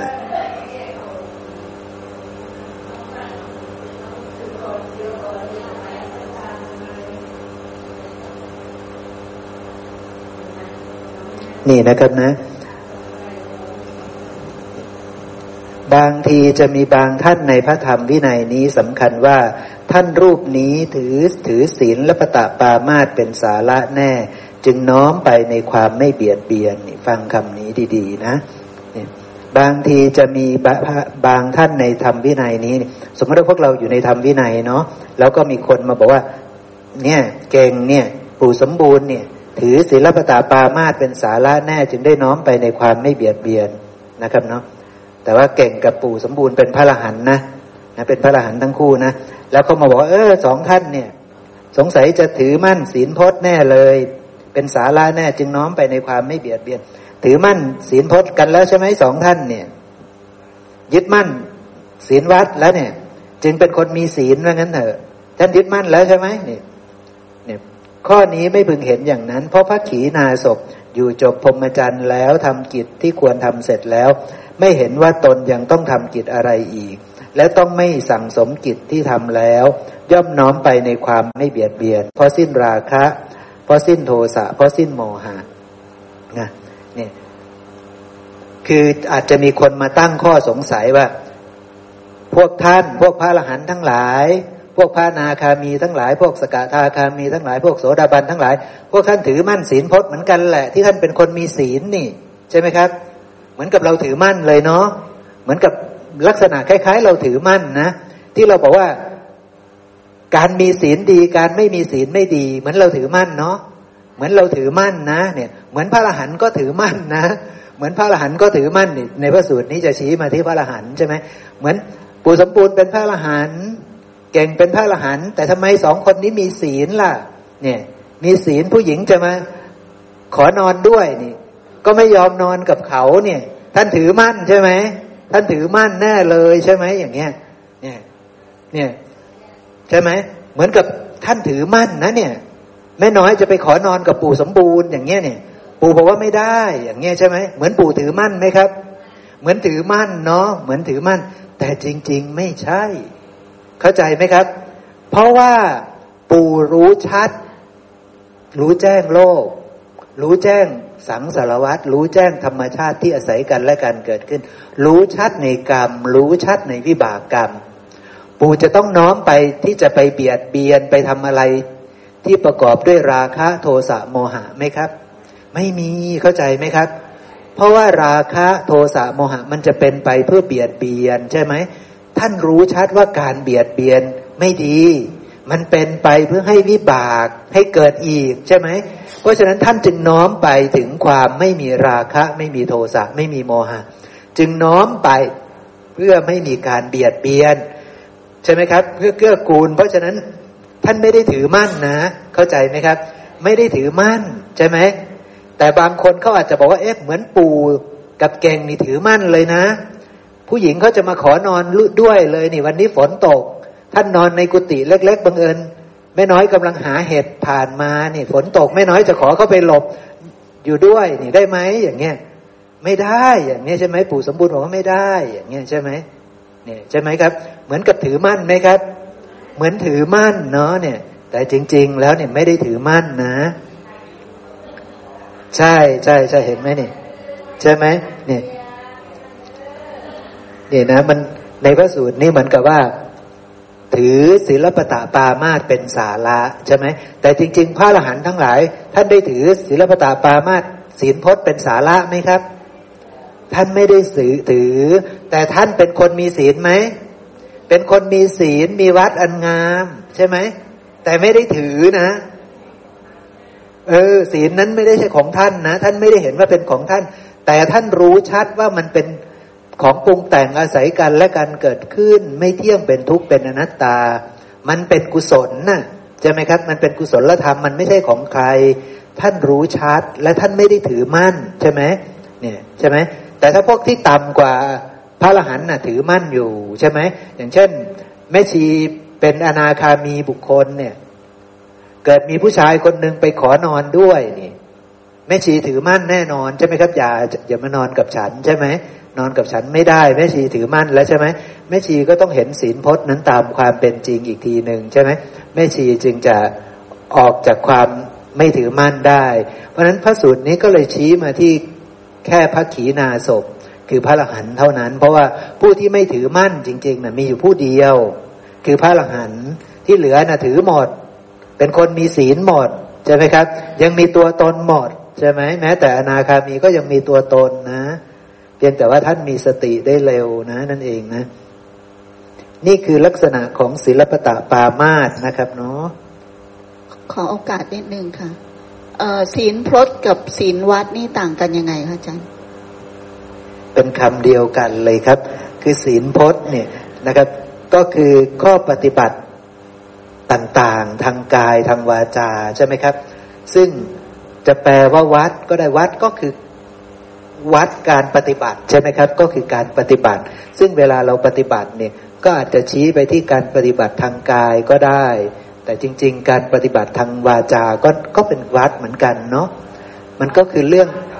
วัดที่เป็นกิจวัตรวัดครับประจำวันค่ะถือเป็นประจำครับมันมันก็คงจะเป็นเอาง่าย ๆ ก็คือมันเป็นเรื่องของกายกับวาจาเนาะการปฏิบัติทางกายกับวาจาศีลพจน์เนี่ยนะครับ หรือศีลวัดเนี่ย บังเอิญมหาจุฬาท่านแปลไว้เป็นสองแบบว่า ศีลพจน์ แล้วก็บางบางช่วงก็แปลว่าศีลวัดอย่างเงี้ยครับ ศีลวัดนะครับ แต่เราก็ให้เข้าใจว่ามันเป็นการยึดมั่นในส่วนของกายวาจาครับนะในเรื่องของศีลนะครับเนี่ยตัวนี้ขอโอกาสครับพี่หมอกำลังสรุปและตีความนิยามอ่าแสดงว่าศีลพจน์เนี่ย มันเป็นเรื่องที่ดีนะครับ ศีลพจน์เนี่ยเป็นเรื่องที่ดี มันคือกรรมดีนะครับ มันคือกรรมขาวจากที่ฟังดูนะครับ อย่างเช่นเราไม่ฆ่าสัตว์ ไม่ลักทรัพย์ไม่พูดเบียดเบียนเขาสิ่งเหล่านี้เป็นเรื่องที่ดีที่เราที่เราต้องทำที่เราต้องทำแต่ทีเนี้ยเราทำเสร็จเนี่ย มันยึดถือด้วยความเป็นเราด้วยความเป็นอัตตาตลอดอยู่แล้ว ไม่เคยมีสมัยไหนที่เราจะไม่ยึดถือว่าเราเป็นผู้ทำเราเป็นผู้มีศีล ไม่มีเลยนะครับ จนได้บรรลุธรรมถึงจะออกจากความมีศีลนี้ได้ว่าสิ่งเหล่านี้ไม่ใช่อัตตา มันถึงจะละได้ในสมัยในสมสมัยนั้นนะครับ ซึ่งปุถุชนไม่มีโอกาสละ ไม่มีไม่มีทางที่จะละเรื่องนี้ได้เลยนะครับ ไม่มีเลย จนได้ไปละได้หนึ่งครั้งนั่นแหละเป็นครั้งแรกที่ละได้ ก็เลยรู้ความจริง เพราะรู้ความจริงแหละก็เลยละพวกนี้ได้ไม่ถือยึดมั่นถือมั่น หลังจากนั้นทำซ้ำอีก มันก็คือในสมัยในสมัยพุทธที่ทำได้บริบูรณ์คือพระอรหันต์แต่ต่ำลงมาเนี่ยทำยังไม่ได้บริบูรณ์ทำได้ตามกำลังอินทรีย์ที่ที่จะไปทำตรงนั้นนะครับ ใช่ครับเอาเนาะมาดูอีกสักพระสูตรหนึ่งนะครับ เล่มที่ยี่สิบหน้าสามร้อยสามศีลพัตตสูตรนะครับ ว่าด้วยศีลวัดนะครับนี่ ตอนนี้แปลว่าศีลละวัดละ บางครั้งก็บอกว่าศีลพจน์นะนะครับ อานนท์ศีลศีลวัดชีวิตพรหมจรรย์การบำบวงเห็นไหมก็ขยายออกมาอีกแล้วจริง ๆ มันก็คือศีลวัดทั้งหมดนะ ชีวิตนี่ก็คือการดำรงชีวิตการใช้ชีวิตของเธอนะพรหมจรรย์ก็คือข้อปฏิบัติไอการประพฤติปฏิบัติของเธอใช่ไหมซึ่งการประพฤติปฏิบัติ ส่วนหนึ่งมันก็คือกายกับวาจาด้วยใช่ไหมครับ การบำบวงก็คือ การมันเกี่ยวกับกายวาจาทั้งหมดนะครับนะ ไม่รู้ว่าจะแปลว่ายังไงนะ ในบาลีผมก็เข้าไปดูแล้ว ก็เขียนไว้ว่าชีวิตตังจริง ๆ ชีวิตจริง ๆพรมจรรย์จริง ๆบำบวงนี่ก็คล้ายๆประมาณเนี้ยนะครับ ซึ่งมันจะแปลให้บริสุทธิ์บริบูรณ์ให้ตรงกับที่พระองค์ต้องการสื่อเลยนี่ บางทีเราก็แปลไม่ได้ เพราะมันเป็นภาษา ภาษาท้องถิ่นภาษาเฉพาะในสมัยพุทธกาลที่คนฟังแล้วอาจจะเข้าใจเลยมันเป็นภาษาที่ใช้ในสมัยนั้นเนี่ยใช่ไหมครับ ก็จะมีคำนั้นอยู่ อย่างเช่นภาษาที่มีใช้ในสมัยนี้ อีกร้อยปีอีกพันปีมันจะมีคำคำนั้นอยู่ไหมอย่างเช่นเด็กซิ่งซิ่งมันจะมีไหมล่ะในอนาคตนี่ มันก็อาจจะไม่มีแล้วใช่ไหมไอ้คำว่าซิ่งนี่เป็นต้นนะหรือคำอะไรก็ตามเนี่ย มันที่ถูกบัญญัติขึ้นมา แล้วเราก็เข้าใจกันในยุคนี้เนี่ย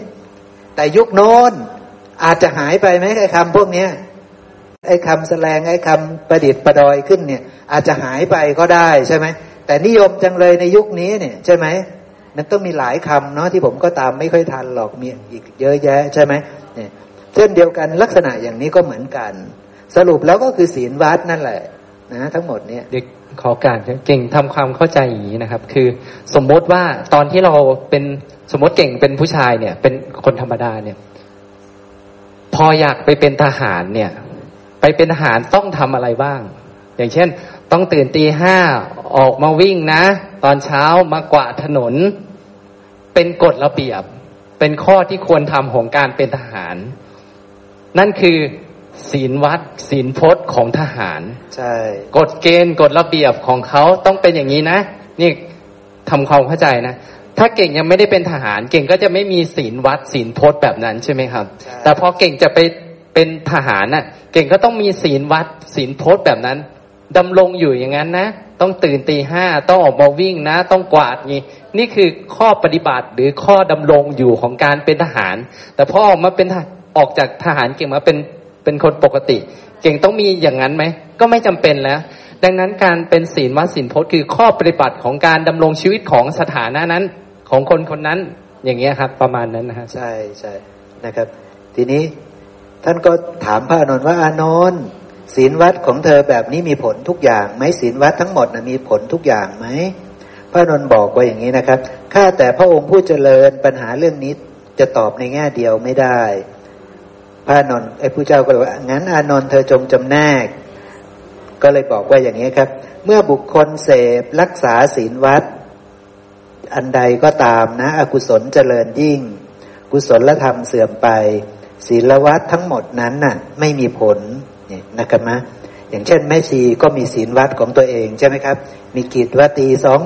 ต้องตื่นมาสวดมนต์อะไรเงี้ยนะ แล้วก็เวลานี้ต้องทำอย่างนี้อย่างนี้อย่างนี้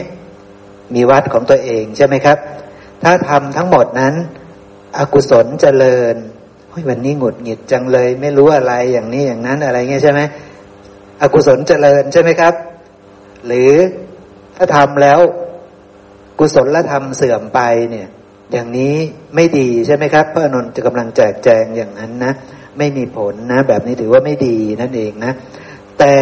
เมื่อคนบุคคลนั้นเสพศีลวัด ชีวิตพรหมจรรย์การบำบวงใด อกุศลธรรมเล่าทั้งหมดนั้นเสื่อมไป กุศลธรรมกลับเจริญขึ้น ศีลวัดของเธอทั้งหมดนั้นถือว่ามีผล ถือว่าเป็นทางที่ถูกนั่นเองใช่ไหมครับนะพระเจ้าได้ฟังแล้วก็ก็พอใจกับคำตอบของพระอานนท์นะครับ ก็เลยชื่นชมพระอานนท์ว่าพระอานนท์เนี่ยแม้ว่าจะเป็นเสขะแต่คนที่จะมีปัญญาเหมือนพระอานนท์นี่ หาได้ยากยิ่งนะนะครับนะ เพราะฉะนั้นศีลและวัดของพวกเราเนี่ย อันใดหนอที่มันจะเป็นไปเพื่อให้อกุศลเจริญนี่ศีลวัดแบบนั้นไม่ควรทำใช่ไหม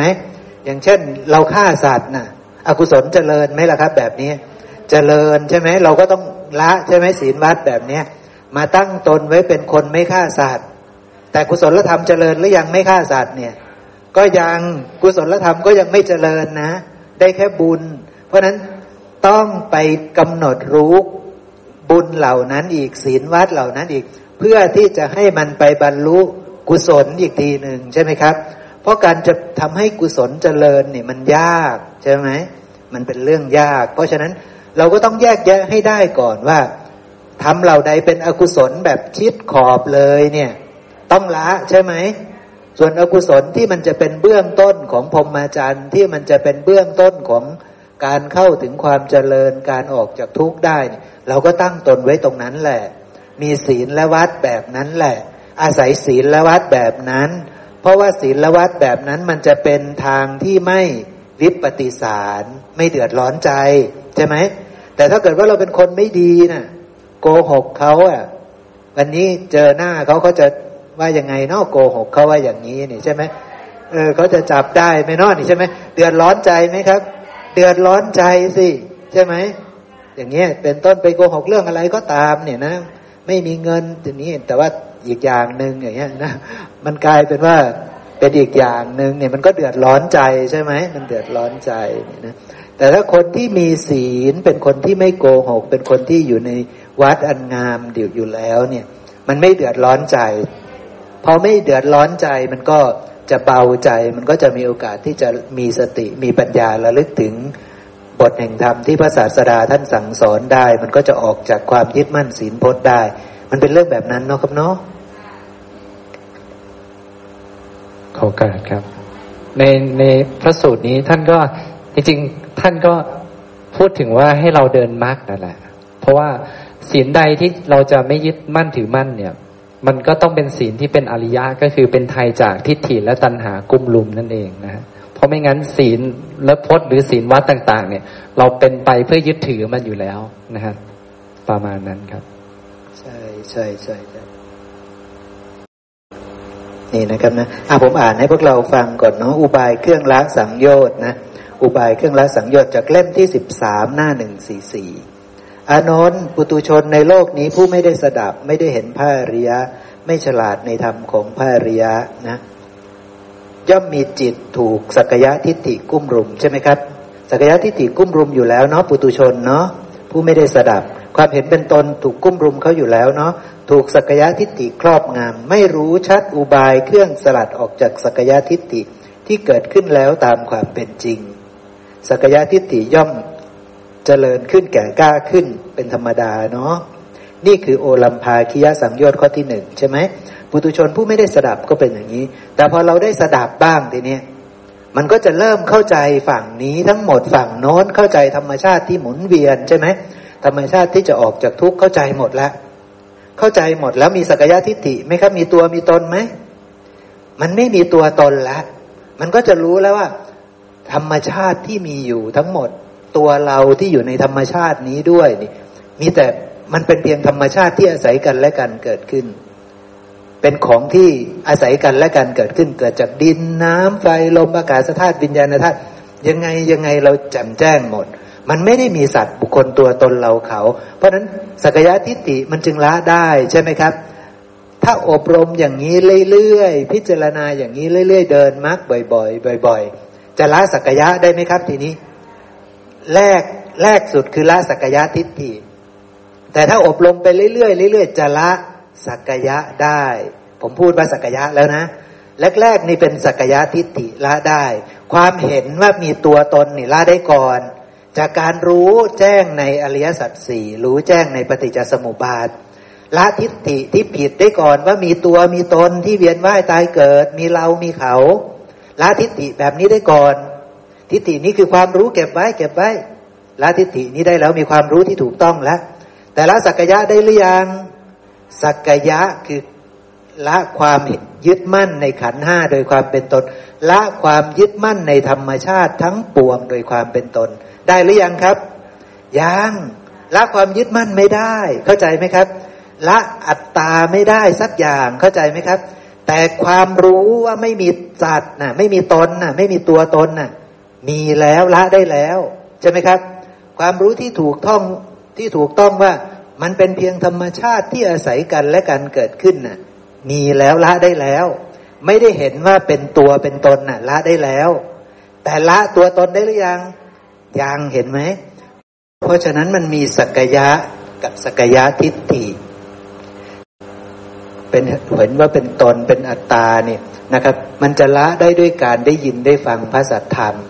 เพราะฉะนั้นสังโยชน์ข้อนี้ละได้โดยการได้ยินได้ฟังพระสัทธรรม สังโยชน์สามเบื้องต่ำเนี่ยละได้ด้วยการได้ยินได้ฟังพระสัทธรรม แล้วรู้แจ้งอาจรู้แจ้งธรรมแจ่มแจ้งแล้วในพระสัทธรรม ส่วนสักยะนี่ถ้าใครละได้คนนั้นเป็นพระละหันมันไม่ธรรมดาละความยึดมั่นในสิ่งทั้งหลายทั้งปวงได้ละความยึดมั่นในทุกขธรรมทั้งปวงได้ละความยึดมั่นในสังคตะธรรมทั้งปวงได้นะ นั้นเรียกว่าละสักยะได้ ซึ่งมันไม่ใช่ธรรมดานะสัญญาวิปลาสดับไปแล้วเนาะเก่งเนาะเป็นเรื่องอย่างนั้นนะ เพราะฉะนั้นปุตุชนผู้ไม่ได้สดับเขาก็จะเป็นแบบหนึ่ง คือเขาทุกปัสสะของเขาเนี่ยสักยะทิฏฐิก็จะต้องครอบงำเขาก็จะต้องกลุ่มหลุมเขา วิจิกิจฉาก็ต้อง ครอบงำหมดใช่ไหมครับศีลปตะปามาตก็ต้องเกิดขึ้นอยู่แล้ว ครอบงำเขาใช่ไหมครับ กามมาราคะ ถ้าเขายังละกามไม่ได้มันก็ต้องเกิดขึ้นใช่ไหมครับ แล้วก็พยาบาทก็ต้องเกิดขึ้น คือสังโยชน์ห้าเบื้องต่ำเนี่ยมีอยู่แล้วไม่ต้องพูดถึงสังโยชน์เบื้องสูงนะถ้าปุกถ้าคนคนนั้นยังละกามไม่ได้เนี่ยก็จะบริบูรณ์ไปหมดเลยนะ แต่ว่าจริง ๆ แล้วต่อให้สมมติว่าเป็นปุตุชนที่ละกามได้ ก็ไม่ได้ละได้อย่างบริสุทธิ์บริบูรณ์ ก็ยังเป็นการละได้แบบ ไม่ได้ประกอบด้วยปัญญานะนั่นเองนะเป็นเป็นการละได้แบบนอกธรรมวินัย ซึ่งไม่ไม่ใช่การละได้ที่บริสุทธิ์บริบูรณ์ เขายังเห็นว่าเป็นอัตตาอยู่ดี เห็นกามที่เขาละได้นั้น เขาก็ยังเข้าใจกามเหล่านั้นว่าเป็นอัตตาอยู่ดีนะนั่นเอง เพราะฉะนั้นเขาละไม่ได้บริสุทธิ์บริบูรณ์นะ ทีนี้เรื่องเกี่ยวกับวิจิกิจฉาบ้างเนาะศิลปตาปามาตหวังว่าพวกเราคงจะพอพอพอไอเนี่ยบ้างแล้วเนาะเอาอีกสักพระสูตรหนึ่งอพอดีผมเหลือเห็นตรงนี้เนาะยี่สิบสองหกหนึ่งห้ายี่สิบสองหกหนึ่งห้านะครับยี่สิบสองหกหนึ่งห้านะ อันนี้เดี๋ยวผมจะค่อยส่งพระสูตรให้พวกเราดูอีกทีหนึ่งเกี่ยวกับศิลปตะปามาทั้งหมดที่ผมเตรียมไว้นะ นี่นะครับ ชื่อพระสูตรปหีนสูตรนะครับ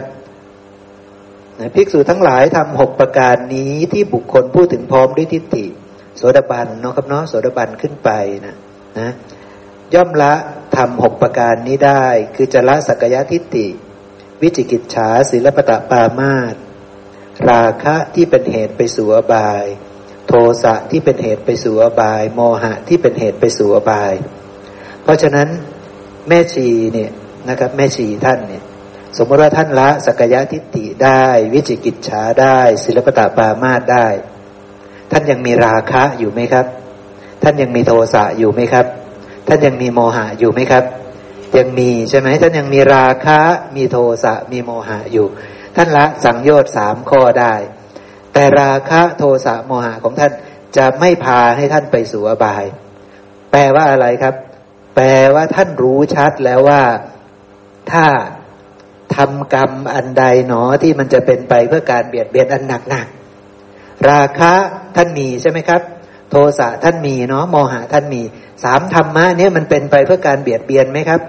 มันเป็นไปเพื่อการเบียดเบียน แต่ท่านจะรู้ว่าอย่าเบียดเบียนรุนแรง ใช่ไหมท่านจะจำกัดขอบเขตของการเบียดเบียน ไอ้ต้นเหตุของการเบียดเบียนยังมีอยู่ในท่านไหมครับ ยังมีไอ้ต้นเหตุในการเบียดเบียนยังมีคือราคะเป็นต้นเหตุในการเบียดเบียน โทสะโมหะเป็นต้นเหตุของการเบียดเบียน ยังมีในท่านยังมีในพวกเรา แต่พวกเราจะไม่ให้เหตุที่มีนะ่ะราคะโทสะโมหะซึ่งยังมีในพวกเราทุกคนเนี่ยจะไม่ไปทำกรรมที่ในลักษณะเบียดเบียนที่รุนแรงใช่ไหมจะไม่ฆ่าสัตว์ จะไม่ลักทรัพย์ จะไม่ประพฤติผิดในกาม จะไม่เสพของมึนเมาจะไม่พูดเท็จเนี่ยคืออริยสาวกจะไม่ทำแบบนี้ เพราะว่ามันจะเป็นไปเพื่อการเบียดเบียนที่หนักขึ้น หนักขึ้นเหล่านี้มันจะเป็นไปในลักษณะที่จะพาให้เราถึงโลกที่มีการเบียดเบียนอยู่ นั่นคือออกจากทุกข์ได้ยาก ออกจากทุกข์ไม่ได้อย่างนี้เป็นต้น เพราะฉะนั้นเขาจะต้องละการเบียดเบียนที่จะรุนแรงเหล่านั้นไปเสีย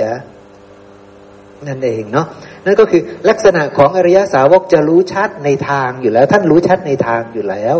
ทางไหนจเจริญทางไหนเสื่อมใช่ไหมครับ ท่านจะรู้ชัดแล้วท่านจะวางตัวไว้ในตำแหน่งที่เหมาะสม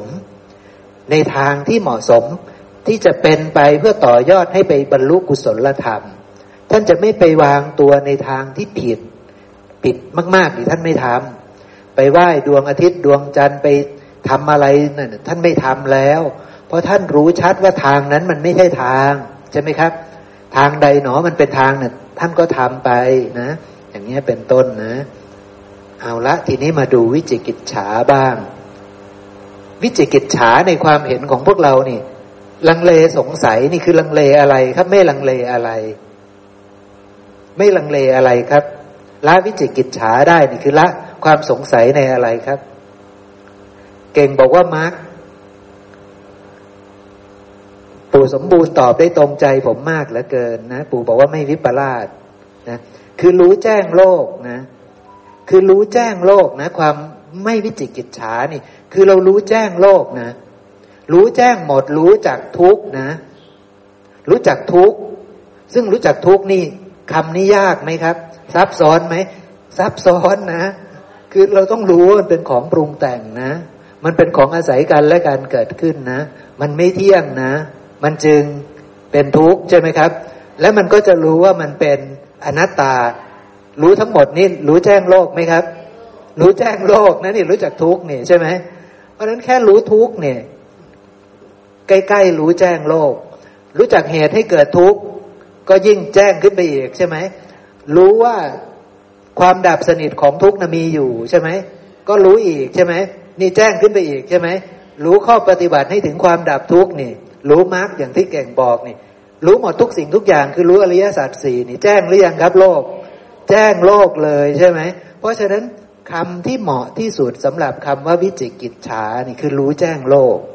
คือรู้แจ้งอริยสัจไม่สงสัยแล้ว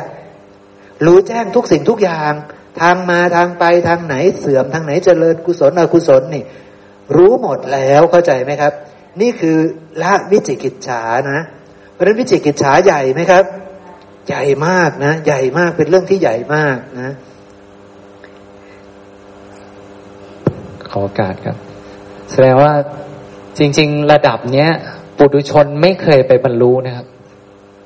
ปุถุชนไม่เคยไปบรรลุระดับนี้ ระดับที่แจ้งโลก เพราะการแจ้งโลกคืออย่างที่บอกมันเดินมาร์กแล้วก็รู้ทำตามความเป็นจริง ซึ่ง ปุถุชนไม่มีโอกาสบรรลุแต่ถามว่าต่ำกว่าพระอรหันต์เป็นไงครับ ไปบรรลุเสร็จกลับมาข้างล่างไหมครับ กลับมาด้านล่าง ก็ไม่รู้แจ้งเหมือนเดิม ก็วิปลาสเหมือนเดิม เป็นอย่างนั้นแต่บุคคลนี้สามารถที่จะไปบรรลุไปแจ้งโลกได้สภาวะนั้นแหละครับ คือคือเป็นที่เหนือกว่าปุถุชนทั่วไป แต่ไม่ใช่ว่าลอยอยู่ตรงนั้นตลอดไม่ใช่นะฮะเขาก็กลับมาไม่รู้แจ้งโลกเป็นปกติเหมือนกัน เดี๋ยวผมจะให้เราดูเกี่ยวกับคำว่าวิจิกิจฉาของพระองค์เนาะที่พระองค์บัญญัติไว้นะ อย่างเช่น อยู่ในพระไตรปิฎกเล่มที่สิบเจ็ดหน้าหนึ่งสี่สามนะครับ ติดสะสูตรเกี่ยวกับพระติดสะเนาะคือท่านติดสะเนี่ย ท่านบอกว่าข้าแต่พระองค์ผู้เจริญนะ ท่านพระติดสะซึ่งเป็นญาติของพระพุทธเจ้านะ พระปิตุฉาเนี่ยแปลว่าพระอะไรเป็นเป็นญาติอะไรเนาะผมไม่แน่ใจนะ เป็นญาติของพระพุทธเจ้านั่นแหละ บอกแก่ภิกษุทั้งหลายว่า ร่างกายของกระผมอ่อนเปี้ยดุดคนเมา ผมรู้สึกมืดทุกด้าน แม้ทำทั้งหลายก็ไม่ปรากฏถีนามิทะก็ครอบงำเนาะกระผมไม่ยินดีประพฤติผมอาจารย์ยังมีความสงสัยในธรรมทั้งหลายอยู่นี่ เห็นไหมท่านยังมีวิจิกิจฉาในธรรมทั้งหลายอยู่นะ ท่านก็เลยไม่รู้จะไปประพฤติผมอาจารย์ไปเพื่ออะไรเนาะมันก็เลยยังงงๆอยู่นะ มืดนะพระเจ้าก็เลยให้ไปเรียกพระติดสะมานะ ก็เลยมาบอกติดสะเนี่ยเดี๋ยวนะ พระองค์ก็แสดงธรรมนะ ผมจะไปเร็วๆนะเพราะประเด็นจะอยู่ด้านหลังนะติดสาเธอเข้าใจความข้อนั้นยังไง บุคคลเมื่อยังละกามไม่ได้นะครับยังละความพอใจในกามไม่ได้นะในรูปนะครับโตตินะ พระองค์พูดบอกว่า ยังละความกำหนัดยังละความพอใจยังไม่ปราศจากความรัก ความกระหาย ความเร่าร้อน ความทยานอยากในรูปนะแต่รูปนั้นจะแปรผันเป็นอย่างอื่นไม่ติดสาแปรผันใช่ไหมครับ รูปนั้นจะแปรผัน พอรูปแปรผันเขาจะโศเศร้าโศกเสียใจไหม เขาจะเศร้าโศกเสียใจใช่ไหมครับ เพราะว่ารูปมันต้องแปรผัน อย่างเช่นแม่น้อย มีตัณหาในตาโจยอย่างนี้ใช่ไหมครับ มียังไม่ปราศจากความรักความพอใจในตาโจยนี่ตาโจยแปรผันครับ เดือดร้อนใจไหมครับ ทุกไหมทุกใช่ไหมเนี่ยนะครับโสกะปริเทวะทุกโทมนัสอุปายาสะย่อมเกิดขึ้นใช่ไหมติดสะใช่ไหมครับ ท่านติดสาก็บอกเป็นอย่างนั้น เพราะว่ารูปมันไม่เที่ยงใช่ไหมรูปมันไม่เที่ยงอยู่แล้วเพราะนั้นรูปมันจะแปรผันใช่ไหมแล้วพระองค์ก็แสดงไปไม่ใช่แค่ขันขันเดียวนะพระองค์ก็แสดงเวทนา สัญญา สังขารวิญญาณด้วย ว่ามันจะแปรผันไม่ติดสานั่นเองชี้ให้พระติดสาพิจารณา พระติดสาก็บอกว่ามันแปรผันใช่ไหมครับ คือตอนแรกก็ไม่ได้แสดงตรงๆหรอกว่ามันแปรผัน แต่พระองค์ชี้เลยว่า เวลาหนึ่งนะ รูปเวทนาสัญญาสังขารวิญญาณนั้น มันจะแปรผันเป็นอย่างอื่นพอมันแปรผันแล้วจะเกิดความทุกข์ความเศร้าโศกลำพันลำทุกอกร่ำให้ไหมจะเป็นอย่างนั้นใช่ไหมครับ ท่านติดสะก็พูดอย่างนี้ ทีนี้พระเจ้าก็เลยสรุปว่าอย่างนี้นะ เอาละ ติดสะรูปเที่ยงหรือไม่เที่ยง ท่านก็ไล่ไปทีละขันนะครับนะ ไม่เที่ยงพระพุทธเจ้าค่า เวทนาสัญญาสังขารเที่ยงหรือไม่เที่ยง ก็บอกว่าไม่เที่ยงใช่ไหมครับ แล้วพระองค์ก็บอกว่าอริยสาวกเห็นอยู่อย่างนี้แหละ เห็นความไม่เที่ยงในรูปในเวทนาในสัญญาในสังขารเนี่ยคำคำแบบนี้พระองค์พูดแสดงบ่อยไหมครับ แสดงบ่อยเนาะพระองค์ก็จะไล่ว่าเนี่ยเนี่ยอย่างพูดกับติดสาก็จะแสดงว่ารูป เธอยังมีตัณหาในรูปในเวทนาในสัญญาในสังขารในวิญญาณ แต่รูปเนี่ยมันแปรผันเป็นอย่างอื่นได้ใช่ไหมติดสาเวทนาแปรผันได้ใช่ไหมสังขารวิญญาณ แปรผันได้หมดเลยใช่ไหมพอแปรผันแล้วทุกไหมทุกใช่ไหมพระติสาก็น้อมไปตาม ทีนี้ก็กลับมาถามใหม่ว่า ติสารูปเที่ยงหรือไม่เที่ยงใช่ไหมเวทนาสัญญาสังขารเที่ยงหรือไม่เที่ยง ก็พิจารณาใช่ไหมครับ พิจารณาแล้วโอ้มันเป็นของปรุงแต่งใช่ไหมถึงจะรู้ความไม่เที่ยงใช่ไหมไม่ใช่ท่องจำใช่ไหม เป็นลักษณะการโยนิโสมนสิการ จนรู้แจ้งว่ารูปเป็นของปรุงแต่ง เวทนาเป็นของปรุงแต่งสัญญาสังขารวิญญาณ เป็นของปรุงแต่ง อาศัยปัจจัยจึงเกิดขึ้น ไม่เที่ยงเป็นทุกข์เป็นอนัตตา จริง ๆ ไม่ได้รู้แค่ว่าไม่เที่ยง รู้ว่าเป็นทุกข์รู้ว่าเป็นอนัตตาด้วยใช่ไหมครับ อริยสาวกผู้ได้สดับ เห็นอยู่อย่างนี้เห็นแล้วนะ เพราะฉะนั้นเห็นเนี่ยก็ต้องพิจารณา อย่างลึกซึ้งใช่ไหมครับ ต้องเดินมรรคย่อมเบื่อหน่าย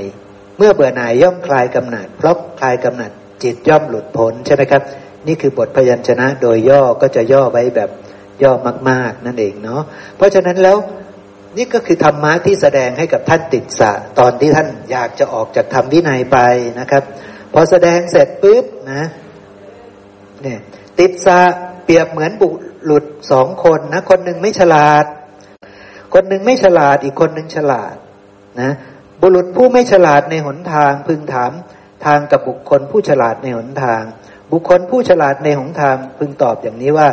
ผู้เจริญท่านไปตามทางนี้อีกสักครู่ก็จะพบทางสองแพ่ง ในทางสองแพ่งนั้นท่านจงละทางซ้ายไปทางขวา ไปตามทางขวานั่นแหละจะไปพบป่าหนาทึบ แล้วก็ต่อไปนะ ไปตามทางนั้นอีกสักครู่ก็จะไปพบลุ่มใหญ่ ที่ลุ่มใหญ่ที่มีเปลือกตม จากนั้นไปอีกสักครู่หนึ่งก็จะพบบึงที่ลึก ไปอีกสักครู่หนึ่งก็จะพบพื้นที่ราบหน้าลื่นลม เห็นไหมครับนั้นคนตาดีบอกคนทางเนี้ย ทางมันมีสองทางเนี่ยเห็นไหมเนี่ยเออทางมันมีสองทางทางเนี้ย ถ้าไปทางที่ถูกนะ เธออยากไปทางถูกใช่ไหมเธอไปทางนี้มันจะลำบากหน่อยนะ ไปเจอป่าเจอที่ลุ่มลุ่มดอนดอนที่มีป่าหนาทึบมีเปลือกตมอะไรต่างๆ แต่ท้ายที่สุดเธอจะไปเจอที่ราบหน้ารื่นลมที่สวยงามเนี่ยไปทางนี้นะ แต่ไปอีกทางหนึ่งวิทางนี้สวยนะ มีดอกไม้ล้อมรอบนะ ไปปุ๊บไปเจอหลุมฐานเพลิงอยู่ข้างหน้าทีนี้ไปเดินปุ๊บเธอจะตกลงหลุมฐานเพลิงนี่ผมพูดเองนะตัวนี้นะ นะในผมพูดเองนะ คือเดินไปทางซ้ายนี่สวยงามมากเลยนะ ไปแล้วปุ๊บเพลิดเพลิน แต่ไปตกลงหลุมฐานเพลิงเมื่อไหร่ก็ไม่รู้นะเนี่ยเธอจะเป็นอย่างนี้นะ ติดซะเรายกอุปมาเพื่อความเข้าใจแจ่มแจ้งในอุปมานั้น คือปุตุชนผู้ไม่ฉลาดในหนทางนี่คือบุคคลบุรุษผู้ไม่ฉลาดในหนทางคือปุตุชน เพราะนั้นปุตุชนเขาต้องเดินทางนี้เนาะ ทางสวยเนาะทางง่าย ๆ นะ ส่วนผู้ฉลาดนี่คือพระพุทธเจ้า เห็นไหมพระเจ้าก็จะมาบอกทางอันประเสริฐกับทางเนี่ย ทางสองแพ่งคือวิจิกิจฉาเห็นไหมครับ ทางสองแพ่งคือวิจิกิจฉาทางซ้ายนะ่ะคือทางผิด มิจฉามรรคทางขวาคืออริยมรรคเห็นไหมครับ เพราะฉะนั้นวิจิกิจฉาอันหนึ่งนี่คือวิจิกิจฉายังไม่รู้ชัดในทางที่ถูกทางที่ผิด เป็นความหมายที่คล้าย ๆ เก่งพูดนะครับ แต่จริง ๆ มันเป็นเพียงเสี้ยวหนึ่งนะครับ คือคนที่รู้แจ้งโลกนี่แหละ ทั้งหมดนี่แหละ ก็จะรู้ทางด้วย ทางใดหนอคือกุศล ทางใดคืออกุศลเขารู้ใช่ไหมครับ เพราะฉะนั้นเขาจะไม่เดินไปในทางอากุศล เขาจะเลือกเดินไปในทางที่จะไปบรรลุกุศลธรรม ซึ่งกุศลธรรมนั้น พระองค์ก็บอกเลยมันยากใช่ไหม มันยากไปเจอทางลุ่มดอน ไปเจอป่าหนาทึบไปเจอเปลือกตมอะไรต่างๆ ใช่ไหมกว่าจะไปบรรลุนิพพานกว่าจะไปเจอป่าอันลื่นลมใช่ไหมยาก แล้วพระองค์ก็ชี้ว่าทางมันมีสองทางคือทางซ้ายคือมิจฉามาร์ทางขวาคือสัมมามรรคคืออริยมรรคเนี่ยเห็นไหมครับ ปกติเราก็ชินมิจฉามรรคนั่นแหละ ใช่ไหมเราก็ชินทางนั้นตลอด ซึ่งง่ายมันก็ง่ายสำหรับพวกเราใช่ไหมมันก็ง่ายสะดวกสบายใช่ไหมมีราคะมีโทสะมีโมหะตัดสินโลกไปใช่ไหมแล้วก็เกิดแล้วก็ไป แต่ทางที่ลำบากลำบากเนี่ยมันคือสัมมามรรคเนี่ยทางนี้ยากใช่ไหมจะไปบรรลุกุศลธรรมทางนี้นะ่ะยาก เธอรู้จักทางสองทางนี้ไหมถ้าเธอยังไม่รู้จักเท่ากับว่าเธอยังมีวิจิกิจฉาอยู่ ท่านติดสะ เธอยังมีวิจิกิจฉาอยู่ นั่นเอง เธอไม่รู้จักทางที่จะไปบรรลุความพ้นทุกข์เธอยังไม่รู้จัก เธอยังไม่แจ้งว่าทางที่เธอเลือก เธอจะออกจากธรรมวินัยนี่มันจะเป็นไปเพื่อให้เข้าถึงทุกข์เธอไม่รู้จัก แต่ถ้าเธอเข้าใจแล้ว เธอจะไม่ลาสิกขาเข้าใจเนาะขอการครับ ก็คือทางซ้ายเนี่ยมันเป็นไปเพื่อความกำหนัดกำหนัดเสร็จก็จะมีทุกข์โทมนัสอุปายาสาเนี่ยเป็นปกติอยู่แล้ว ซึ่งเธอก็กำลังลาเพื่อจะไปเดินทางนั้นอยู่เนี่ย เธอจะไปทางนั้นไหม แต่พระสัมมาสัมพุทธะเนี่ย เป็นผู้บุรุษที่ฉลาดในทางเนี่ย ก็บอกให้เธอไปเดินทางขวานะ แต่เดินทางขวาเนี่ย มันต้องทางไม่ดีนะ แต่ท้ายสุดเธอจะไม่กำหนัด พอเธอไม่กำหนัดเนี่ย ไม่ว่าอะไรแปรเปลี่ยนเธอก็จะไม่ทุกข์อกล่ำให้ ทางนี้ดีไหมประมาณนั้นนะก็ให้พิจารณาเอา ครับใช่ครับ ดี๋ยวเรามาดูอีกพระสูตรหนึ่งนะ ตัวนี้จะชี้ไปที่ไม่รู้แจ้งในทางและไม่ใช่ทาง ใช่ไหมไม่รู้แจ้งในมาร์กนะ แต่ทีนี้เรามาดูนะตอนตอนที่พระองค์ก่อนจะปรินิพานนะครับ คือตอนนี้จะชี้ให้เราเห็นว่าพระเจ้าท่านบัญญัติเกี่ยวกับวิจิกิจฉาไว้หลายหลายแง่มุมนะครับ วิจิกิจฉาตอนที่ตอนที่พระองค์จะปรินิพานเนี่ยใกล้ ๆ จะปรินิพานเนี่ยพระองค์ก็ถามว่า ภิกษุทั้งหลาย ถ้าเธอยังสงสัยอยู่ ให้เธอถาม เธอจะถามอะไรก็ถามใช่ไหมถ้าเธอสงสัยพระองค์พูดสงสัยในอะไรบ้างครับ เธอยังสงสัยในอะไรไหมพระองค์ชี้ไปที่ ถ้าเธอยังสงสัยใน ในพระพุทธพระธรรมพระสงฆ์ใช่ไหมพระองค์ชี้ไปหลายเรื่องนะ ว่าถ้าเรายังสงสัยอยู่ให้เธอถามใช่ไหม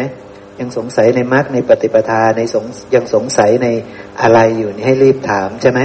เพราะพระองค์จะปรินิพานแล้วนั่นเนาะเพราะฉะนั้นถ้ายังสงสัยอยู่ให้รีบถามนะถ้ายังไม่รู้แจ้งโลกให้รีบถามนะแต่ก็ไม่มีใครถามนะว่า เพราะว่าทั้งหมดนั้นเป็นโสดาบันไงครับละวิจิกิจฉาได้หมดแล้วใช่ไหมรู้ชัดในทาง รู้ชัดใน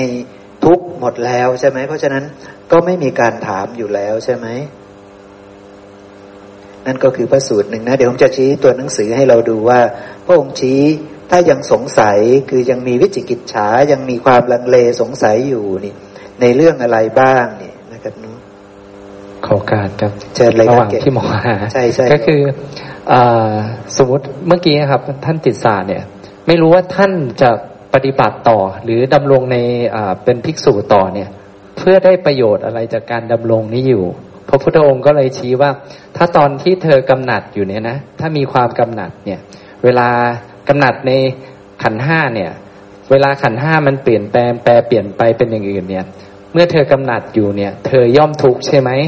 อ่า ทุกข์พระเจ้าค่ะ แต่ถ้าเธอไม่กำหนัด แล้วขันห้ามันแปลเปลี่ยนเนี่ยเธอจะทุกข์อยู่ใช่ไหมไม่ใช่พระเจ้าค่ะ อ่า จะเริ่มเข้าใจแล้วอ๋อเพราะมีความกำหนัดนี่เองนะมีความกำหนัดใน ขันห้ามันก็เลยทำให้เวลาขันห้าแปลเปลี่ยนเราจึงทุกข์แต่พอถ้าไม่กำหนัดต่อให้ขันห้าแปลเปลี่ยนเท่าไหร่ก็ไม่เกิดทุกข์ก็เลยเข้าใจแล้วว่า การที่จะยังดำรงเพื่อเป็นภิกษุต่อไปเนี่ย ผลก็คือเราจะไม่กำหนัด พอไม่กำหนัดก็จะไม่มีทุกข์แล้วก็เลยรู้ว่าอ๋อการที่จะดำรงอยู่เนี่ย เพื่อประโยชน์อะไร เพื่อจะไม่กำหนัดนี่เอง และพอไม่กำหนัดก็จะไม่ทุกข์นั่นเอง ใช่ครับถูกต้องครับเนาะมาดูพระสูตรจากพระไตรปิฎกเล่มที่สิบ หน้าหนึ่งร้อยหกสิบห้านะครับลำดับนั้นพระผู้มีพระภาคตัดเรียกภิกษุภิกษุทั้งหลายมาตรัสว่า ภิกษุทั้งหลาย ถ้าภิกษุแม้รูปเดียวพึงมีความสงสัยหรือเครือบแคลงในพระพุทธ พระธรรมพระสงฆ์มรรคหรือในปฏิปทา เธอทั้งหลายจงถามเถิดเห็นไหมครับองค์ชี้ความลังเลสงสัยอยู่ในเรื่องของยังสงสัยในพระพุทธไหม พระพุทธเจ้ามีจริงไหมเธอเชื่อไหมนี่คือพระพุทธเจ้านั่นเอง พระองค์คือพระพุทธเจ้า เธอเชื่อไหมเธอเชื่อพระธรรมไหมพระธรรมจะพาให้เธอพ้นทุกข์ได้ เธอเชื่อไหม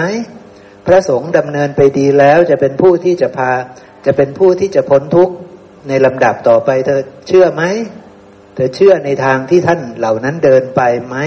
ในมรรคในปฏิปทาเหล่านั้นน่ะ เธอเชื่อไหมนั่นเองภิกษุทั้งหลายพอได้ฟังแล้วปุ๊บก็ไม่มีใครสงสัยใช่ไหมครับ เพราะว่า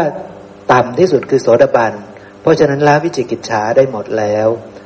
สามารถที่จะเข้าไปกำหนดจนรู้แจ้งโลกได้เรียบร้อยแล้วนั่นเองเนาะเพราะฉะนั้นบางทีเวลาเราพูดถึงวิจิกิจฉาเนี่ยบางบางคนก็จะพูดว่ายังสงสัย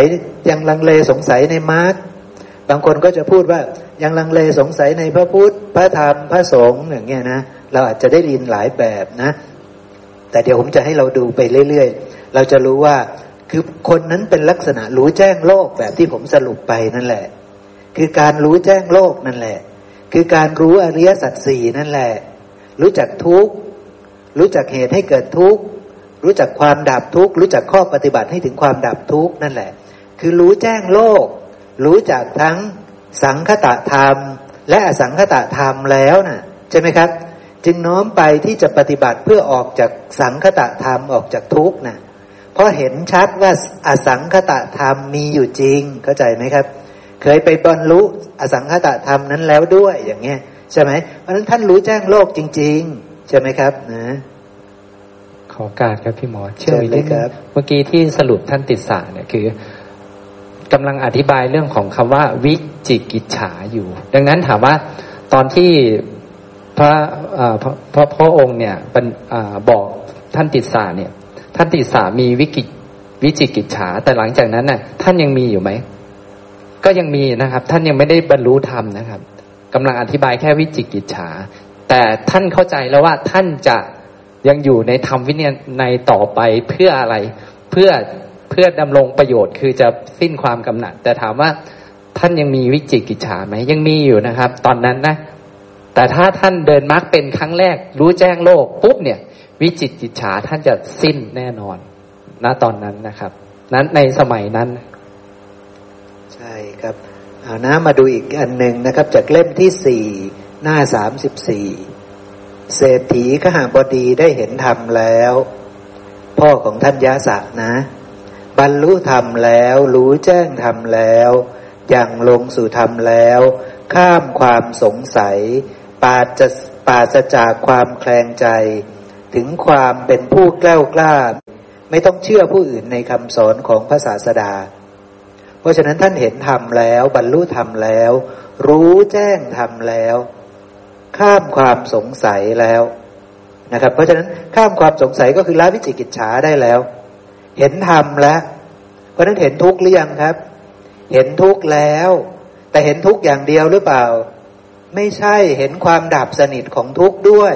เห็นทั้งฝั่งนี้ การเห็นทุกข์คือเห็นฝั่งนี้ เห็นความดับสนิทของทุกข์คือเห็นทุกขนิโรธ คือเห็นนิพพานก็เห็นใช่ไหมครับ ก็ต้องเห็นด้วยนะ ถ้าไม่เห็นเนี่ย ก็ไม่ใช่ใช่ไหมครับ ไม่ใช่ คือเราก็จะปฏิบัติเลื่อนลอย เหมือนกับ เอ๊ะเรา เราบอกว่าเราเข้าใจทุกข์แล้วเราปฏิบัติเพื่อละเพื่อออกจากทุกข์แต่เราไม่เคยเห็นสภาพที่ การหลุดออกไปจากทุกข์เนี่ยมันไปเจออะไรมันไปพบอะไรนะใช่ไหมครับ เราจะปฏิบัติไปเพื่ออะไรครับแบบนั้นใช่ไหมมันไม่ใช่ฐานะนะ แต่เพราะว่าเห็นทั้งทุกข์เนี่ยมันเป็นความลำบากใช่ไหมมันเป็นสภาพสภาวะที่ลำบากยังมีการเบียดเบียนตนเองบ้างผู้อื่นบ้างเบียดเบียนทั้งสองฝ่ายบ้าง แต่ถ้าออกจากทุกข์นี้ได้ สภาพธรรมนั้นไม่มีการเบียดเบียน นะครับนะ สภาพธรรมนั้นมีอยู่ต้องไปบรรลุให้ได้นะ สภาพที่ไม่มีการเบียดเบียนนั้นมีอยู่ ใช่ไหมครับพอออกจากฝั่งนี้ได้ปุ๊บมันก็จะไปเจอฝั่งนั้นใช่ไหมนั่นแหละ ต้องไปเจอจริง ๆ นะ ต้องไปเชื่อว่า สภาพที่ไม่มีการเบียดเบียนนะมีอยู่ สภาพที่เกิดจากความสิ้นราคะ สิ้นโทสะสิ้นโมหะนะมีอยู่ ใช่ไหมครับ เป็นธรรมที่ผู้ปฏิบัติจะต้องเห็นชัดด้วยตนเอง ใช่ไหม พระองค์ชี้ ราคะโทสะโมหะนะ ชี้นิพพานนะ ชี้ความไม่มีราคะ ไม่มีโทสะไม่มีโมหะนะ แต่ถ้าไม่คำก็บอกว่าตัวเองเป็นนักปฏิบัติ แต่ไม่เคยรู้จักความไม่มีราคะ ไม่มีโทสะไม่มีโมหะใช่ไหมครับ ถ้าไม่คำไม่เคยรู้จักสภาพธรรมนั้นแม่คำได้ปฏิบัติไหมครับ ไม่ได้ปฏิบัติ จนกว่าแม่คำจะเห็นว่าราคะเป็นอย่างนี้โทสะเป็นอย่างนี้โมหะเป็นอย่างนี้ เกิดแล้วย่อมเป็นไปเพื่อ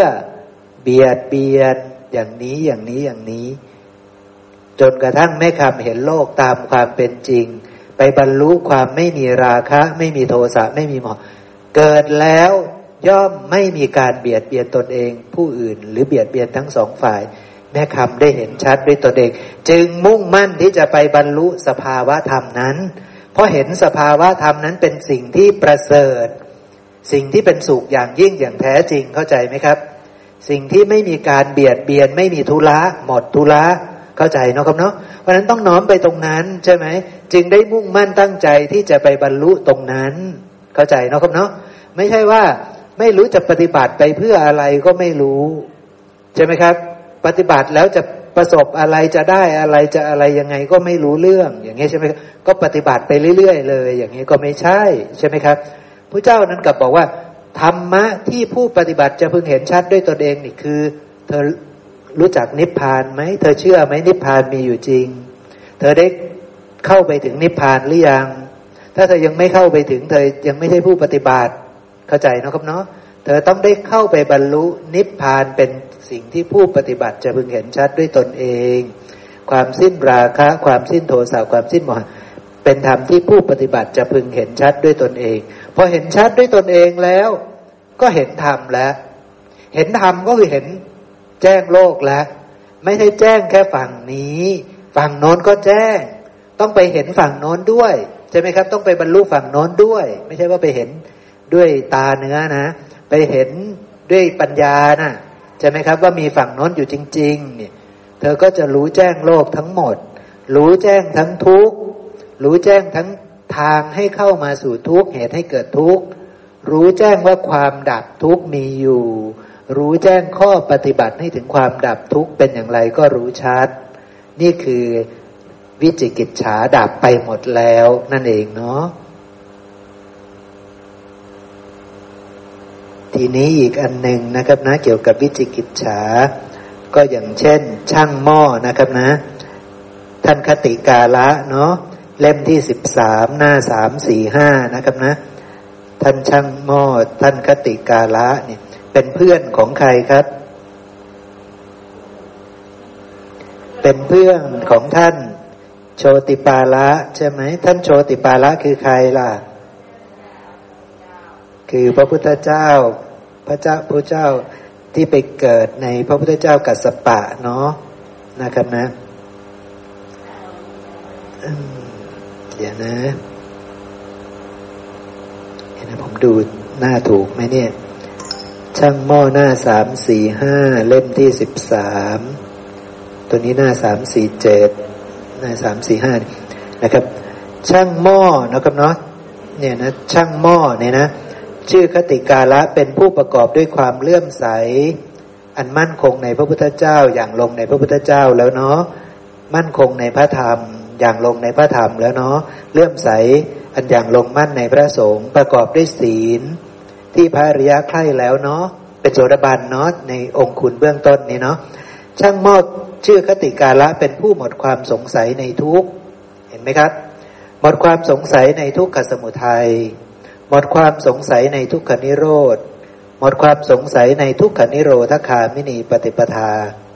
บริโภคพัดมื้อเดียวเป็นพรมมจารี มีศีลมีกัลยาณธรรมเนี่ยไม่ใช้แก้วมณี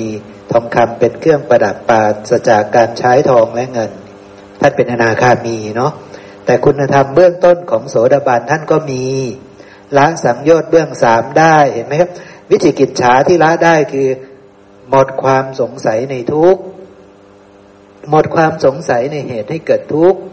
หมดความสงสัยในความดับสนิทของทุกข์หมดความสงสัยในข้อปฏิบัติให้ถึงความดับสนิทแห่งทุกข์หมดความสงสัยในอริยสัจสี่เนาะครับเนาะที่ผมอธิบายไปแล้วนั่นเองนะท่านหมดความสงสัยคือรู้แจ้งโลกแล้วจริง ๆ นะ เป็นอย่างนี้นะเพราะนั้นวิจิกิจฉาเราต้องพูดแบบนี้นะ เป็นลักษณะแบบนี้จริง ๆ นะ ทีนี้ เหลืออะไรครับ พระนางประชาบดีโคตมีบ้างเนาะเล่มที่สิบสี่หน้าสี่สองหกนะครับ เล่มที่สิบสี่โอเที่ยงสองนาทีแล้วเนาะงั้นก็เป็นอันสุดท้ายเนาะสิบสี่หน้าสี่สองหกนะครับเกี่ยวกับพระนางประชาบดีโคตมีนะครับ คือพระอนนท์ก็จะพยายามขอร้องพระพุทธเจ้าว่าให้ พระนางประชาบดีโคตมีนิบวชด้วยเถิด พระพุทธเจ้าข้าเนาะนะเพราะว่าพระนางเนี่ยนะ เป็นผู้ที่เลื่อมใสในพระพุทธพระธรรมพระสงฆ์นะนางเนี่ยทรงอาศัยพระผู้มีพระภาคแล้ว จึงได้ถึงพระพุทธพระธรรมพระสงฆ์เป็นสารณะ เป็นผู้เว้นขาดจากการฆ่าสัตว์ลักทรัพย์ เว้นขาดจากการประพฤติผิดในกาม เว้นขาดจากการพูดเท็จ เว้นขาดจากการเสพของมึนเมาอันเป็นเหตุแห่งความประมาท อาศัยพระผู้มีพระภาคจึงเลื่อมใสอันอย่างลงมั่นในพระพุทธเจ้า จึงเลื่อมใสอันอย่างลงมั่นในพระธรรม จึงเลื่อมใสอันอย่างลงมั่นในพระสงฆ์มีศีลที่ภาริยะยินดี เป็นโสดาบันเนาะครับเนาะทรงอาศัยพระผู้มีพระภาคแล้วจึงหมดความสงสัยในทุกข์ในเหตุให้เกิดทุกข์ในความดับสนิทของทุกข์ ในข้อปฏิบัติให้ถึงความดับสนิทของทุกข์ตัวนี้วิจิกิจฉาก็ชี้มาที่สิ้นความสงสัยในอริยสัจสี่รู้แจ้งในอริยสัจสี่แล้ว เพราะฉะนั้นขอให้พระผู้มีพระภาคให้นางประชาบดีโคตมีเนี่ยบวชเถิดใช่ไหมครับ ขอให้บวชเถิดนะเนี่ยอ้างว่านางประชาบดีโคตมี เป็นอริยสาวกในธรรมวินัยแล้วด้วยอาการอย่างนี้อย่างนี้อย่างนี้ ขอให้นางบวชเถิดนะ พระเจ้าก็ยังไม่ยอมให้บวชเนาะแต่ท้ายที่สุดพระเจ้าก็ให้บวชนะ ทีนี้อีกสักข้อหนึ่งทันไหมเนี่ยน่าจะได้เนาะเองมันเหลือข้อเดียวล้วหน้าเก้าเล่มที่เก้าหน้าเจ็ดสิบสี่นะครับ เล่มที่เก้าหน้าเจ็ดสิบสี่นี่นะครับ คือมักจะมีคำตัวนี้เยอะนะครับเนาะมีมีมีวลีนี้เยอะนะ คือเวลาภิกษุเนาะภิกษุ ตัวนี้พูดถึงภิกษุนะ ท่านก็ออกจากเรือนบวชเป็นบรรพชิตแล้วใช่ไหมครับละทิ้งกองโภกทรัพย์น้อยใหญ่เคือญาติน้อยใหญ่ ก็เป็นผู้ประกอบด้วยอริยศีลใช่ไหมอริยอินทรียสังวรใช่ไหมสำรวมอินทรีย์ใช่ไหมแล้วก็อริยสติสัมปชัญญะใช่ไหมอริยสันโดษใช่ไหมนี่สี่อริยนี่สุดยอดแล้วนะ แล้วทีนี้ท่านก็ประพฤติปฏิบัติไปเรื่อย จนกระทั่งจะน้อมไปเพื่อจะละนิวรณ์ห้าด้วยนะ ราะว่าทั้งหมดเนี่ยจะละนิวรณ์ห้าอยู่แล้วนะ ทีนี้ก็เลยละนิวรณ์ห้าได้ชำระจิตให้บริสุทธิ์นะครับนะ ปราศจากนิวรณ์ห้าทั้งหมดนี้นะครับนะ มีจิตสงบอ่านี่นะครับปราศจากทั้งนิวรณ์ทั้งห้าเลยนะถีนมิทะอุทะจักกุกุจจะวิจิกิจฉาเนี่ยตัววิจิกิจฉาเนี่ยละความลังเลสงสัยข้าม ข้ามวิจิกิจฉาได้แล้ว ไม่มีวิจิกิจฉาในกุศลธรรมเห็นไหมตัวนี้จะชี้มาที่ว่าไม่มีวิจิกิจฉาในกุศลธรรม จริง ๆก็คือไม่สงสัยทั้งทางเสื่อมทั้งทางเจริญนั่นแหละ ใช่ไหมครับ ตัวนี้จะชี้มาที่ว่าไม่มีวิจิกิจฉาในกุศลธรรม ก็แสดงว่าข่าวใดที่มีนิวรณ์ห้าคือมีกามราคะกามฉันทะนะก็ดีนะ พยาบาทถีนามิทะ อุทจักกุกุจจวิจิกิจฉานะแปลว่าตอนนั้นเป็นทางที่ผิดใช่ไหมครับ เป็นทางที่ผิดเป็นอกุศล ท่านก็รู้ชัดใช่ไหมไม่สงสัยว่านั่นเป็นอกุศล แล้วก็ข้ามวิจิกิจฉาไม่มีวิจิกิจฉาในกุศลธรรม ตอนที่ละนิวรณ์ห้าได้ แล้วมากำหนดรู้ทุกตามความเป็นจริง เห็นทุกทั้งปวงนี้ตามความเป็นจริงอยู่ ตอนนี้แหละ จะไปบรรลุกุศลธรรม ก็รู้ชัดว่าทางนี้จะไปบรรลุกุศลธรรม ข้ามวิจิกิจฉาละวิจิกิจฉาในกุศลธรรมได้ คือรู้ชัดว่าทางใดหนอที่จะไปบรรลุกุศลธรรม ไม่สงสัยแล้วนั่นเองเนาะจริง ๆแล้ว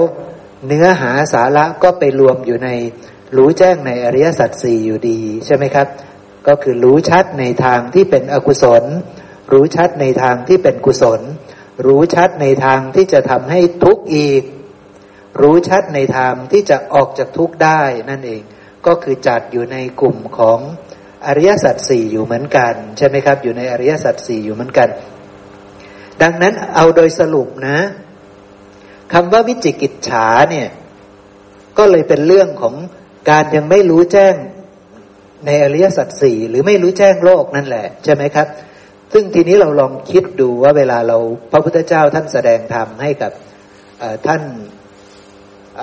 พร้อมบริวารของท่านประมาณแสนนะนะครับนะท่านอะไรนะ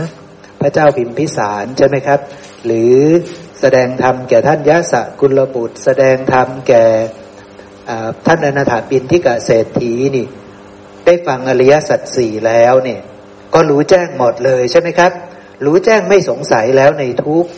ไม่สงสงสัยในเหตุให้เกิดทุกข์ ไม่สงสัยในความดับสนิทของทุกข์ ไม่สงสัยในข้อปฏิบัติให้ถึงความดับสนิทของทุกข์ใช่ไหมครับ นี่คือลาวิจิกิจฉาได้ใช่ไหมครับ เพราะว่ารู้แจ้งโลกแล้วใช่ไหมรู้แจ้งโลกแล้ว นี่คือลาวิจิกิจฉาได้ ในขณะที่ไปกำหนดรู้ทุกข์นะไปรู้ว่าทุกข์เพราะมันเป็นของปรุงแต่งอาศัยกันและการเกิดขึ้นแบบนี้แบบนี้ มีสัตว์มีบุคคลมีตัวตนเราเขาไหมครับ มันไม่มี มันมีแต่ธรรมชาติที่อาศัยกันและกันเกิดขึ้น เพราะฉะนั้นละสักยะทิฏฐิได้ไหมละได้ด้วยใช่ไหมครับ ขณะที่รู้แจ้งอริยสัจสี่ก็ละสักยะทิฏฐิได้ด้วยใช่ไหมครับ ละวิจิกิจฉาได้ด้วย ละความยึดมั่นในศีลและวัด ในกายในวาจาโดยความเป็นตนได้ด้วย ในสมัยนั้น เข้าใจเนาะครับเนาะเพราะฉะนั้นสังโยชน์เบื้องต่ำสามเป็นอันละได้ทันทีเมื่อเข้าใจ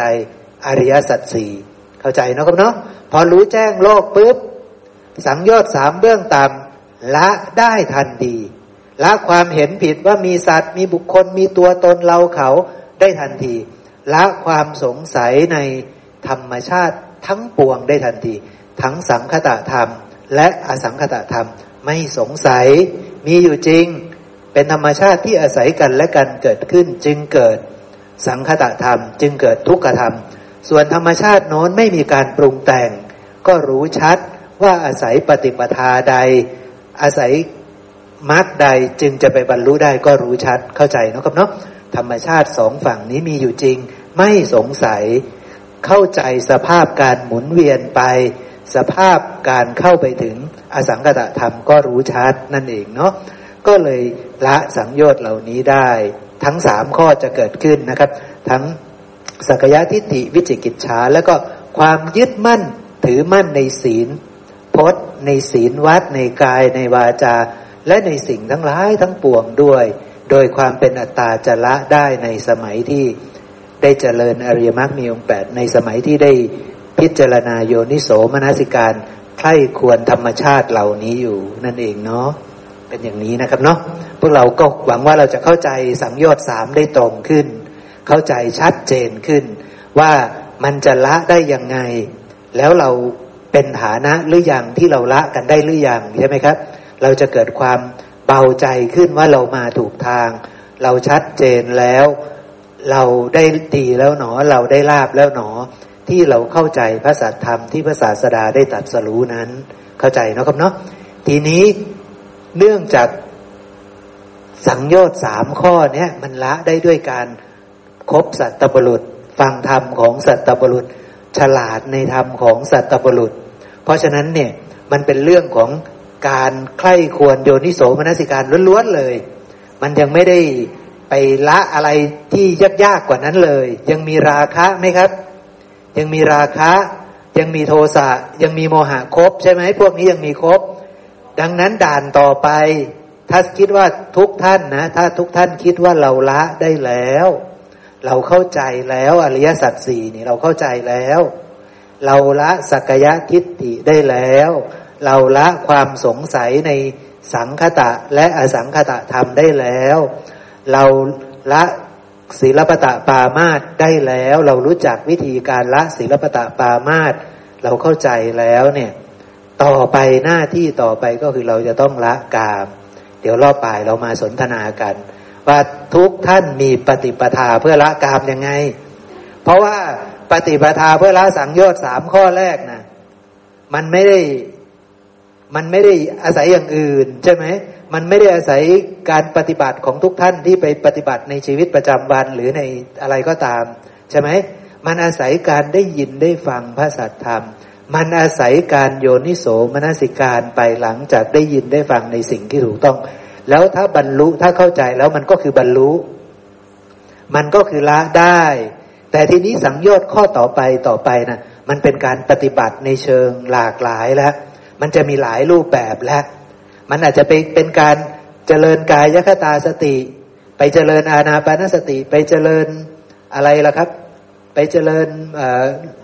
สัมปชัญญะอะไรเนี่ย ไปเจริญอะไรอีก อันนี้จะสัญญามรณะสัญญาอะไรต่าง ๆ เหล่านั้นใช่ไหมมันจะเป็นลักษณะแบบนั้นแล้ว มันเป็นการปฏิบัติแบบเชิงปฏิบัติจริง ๆ จังๆแล้วใช่ไหม ซึ่งบ่ายนี้พวกเราจะต้องมาคุยกัน มาพูดกันว่าท่านปฏิบัติยังไง ท่านมีปฏิปทาในการละกามยังไง เพราะมีสมมติฐานว่าพวกเราเข้าใจอริยสัจสี่แล้วนะมีสมมติฐานว่าพวกเราเข้าใจอริยสัจสี่ละสังโยชน์สามข้อนั้นได้แล้วนะสมมติฐานนะ ว่าเป็นอย่างนี้ต่อไปเราจะมีปฏิปทาเพื่อละกาม เราทำยังไงกันบ้างนั่นเองเนาะขอการนิดนึงครับพี่หมอ จริง ๆ โสดาบันที่บรรลุได้เนี่ย จริง ๆ ก็คือการกำหนดรู้ใช่ไหมครับ และที่เราจะคุยกันภาคใหม่จริง ๆ ก็คือการกำหนดรู้เหมือนเดิมนะครับ เพียงแต่เราจะเอาสัญญาแต่ละบุคคลเนี่ยถนัดสัญญาไหนเอามากำหนดรู้นะครับ ไม่ใช่เรื่องใหม่นะ เพียงแต่เอาสัญญาพระพุทธเจ้าอันไหนที่ถูกจริตของตัวเองเนี่ยที่ทำบ่อยๆเนี่ย เอามาบอกเล่าให้หมู่คณะฟัง จริง ๆ ก็กำหนดรู้เหมือนเดิมเนี่ยแหละไปเพื่อไปรู้แจ้งโลก แต่จะใช้สัญญาไหนล่ะที่ถูกต้องกับพระพุทธเจ้าเอามากำหนดรู้นะครับ ประมาณนั้นนะใช่ เพราะว่าช่วงบ่ายที่เราจะคุยกันเนี่ย เราจะคุยไม่ถูก สมมติว่าผมจะคุยให้พวกเราฟัง ผมคุยไม่ถูก ถ้าผมไม่ผ่านช่วงเช้านี่ซะก่อน ถ้าผมไม่รู้จักอริยสัจสี่นี่ซะก่อน ผมคุยไม่ถูกอยู่แล้ว ผมพูดอะไรไปมันผิดหมดอยู่แล้ว ถ้าผมไม่รู้อริยสัจสี่ใช่ไหมครับ ถ้าปู่สมบูรณ์มาพูดบ่ายเนี่ย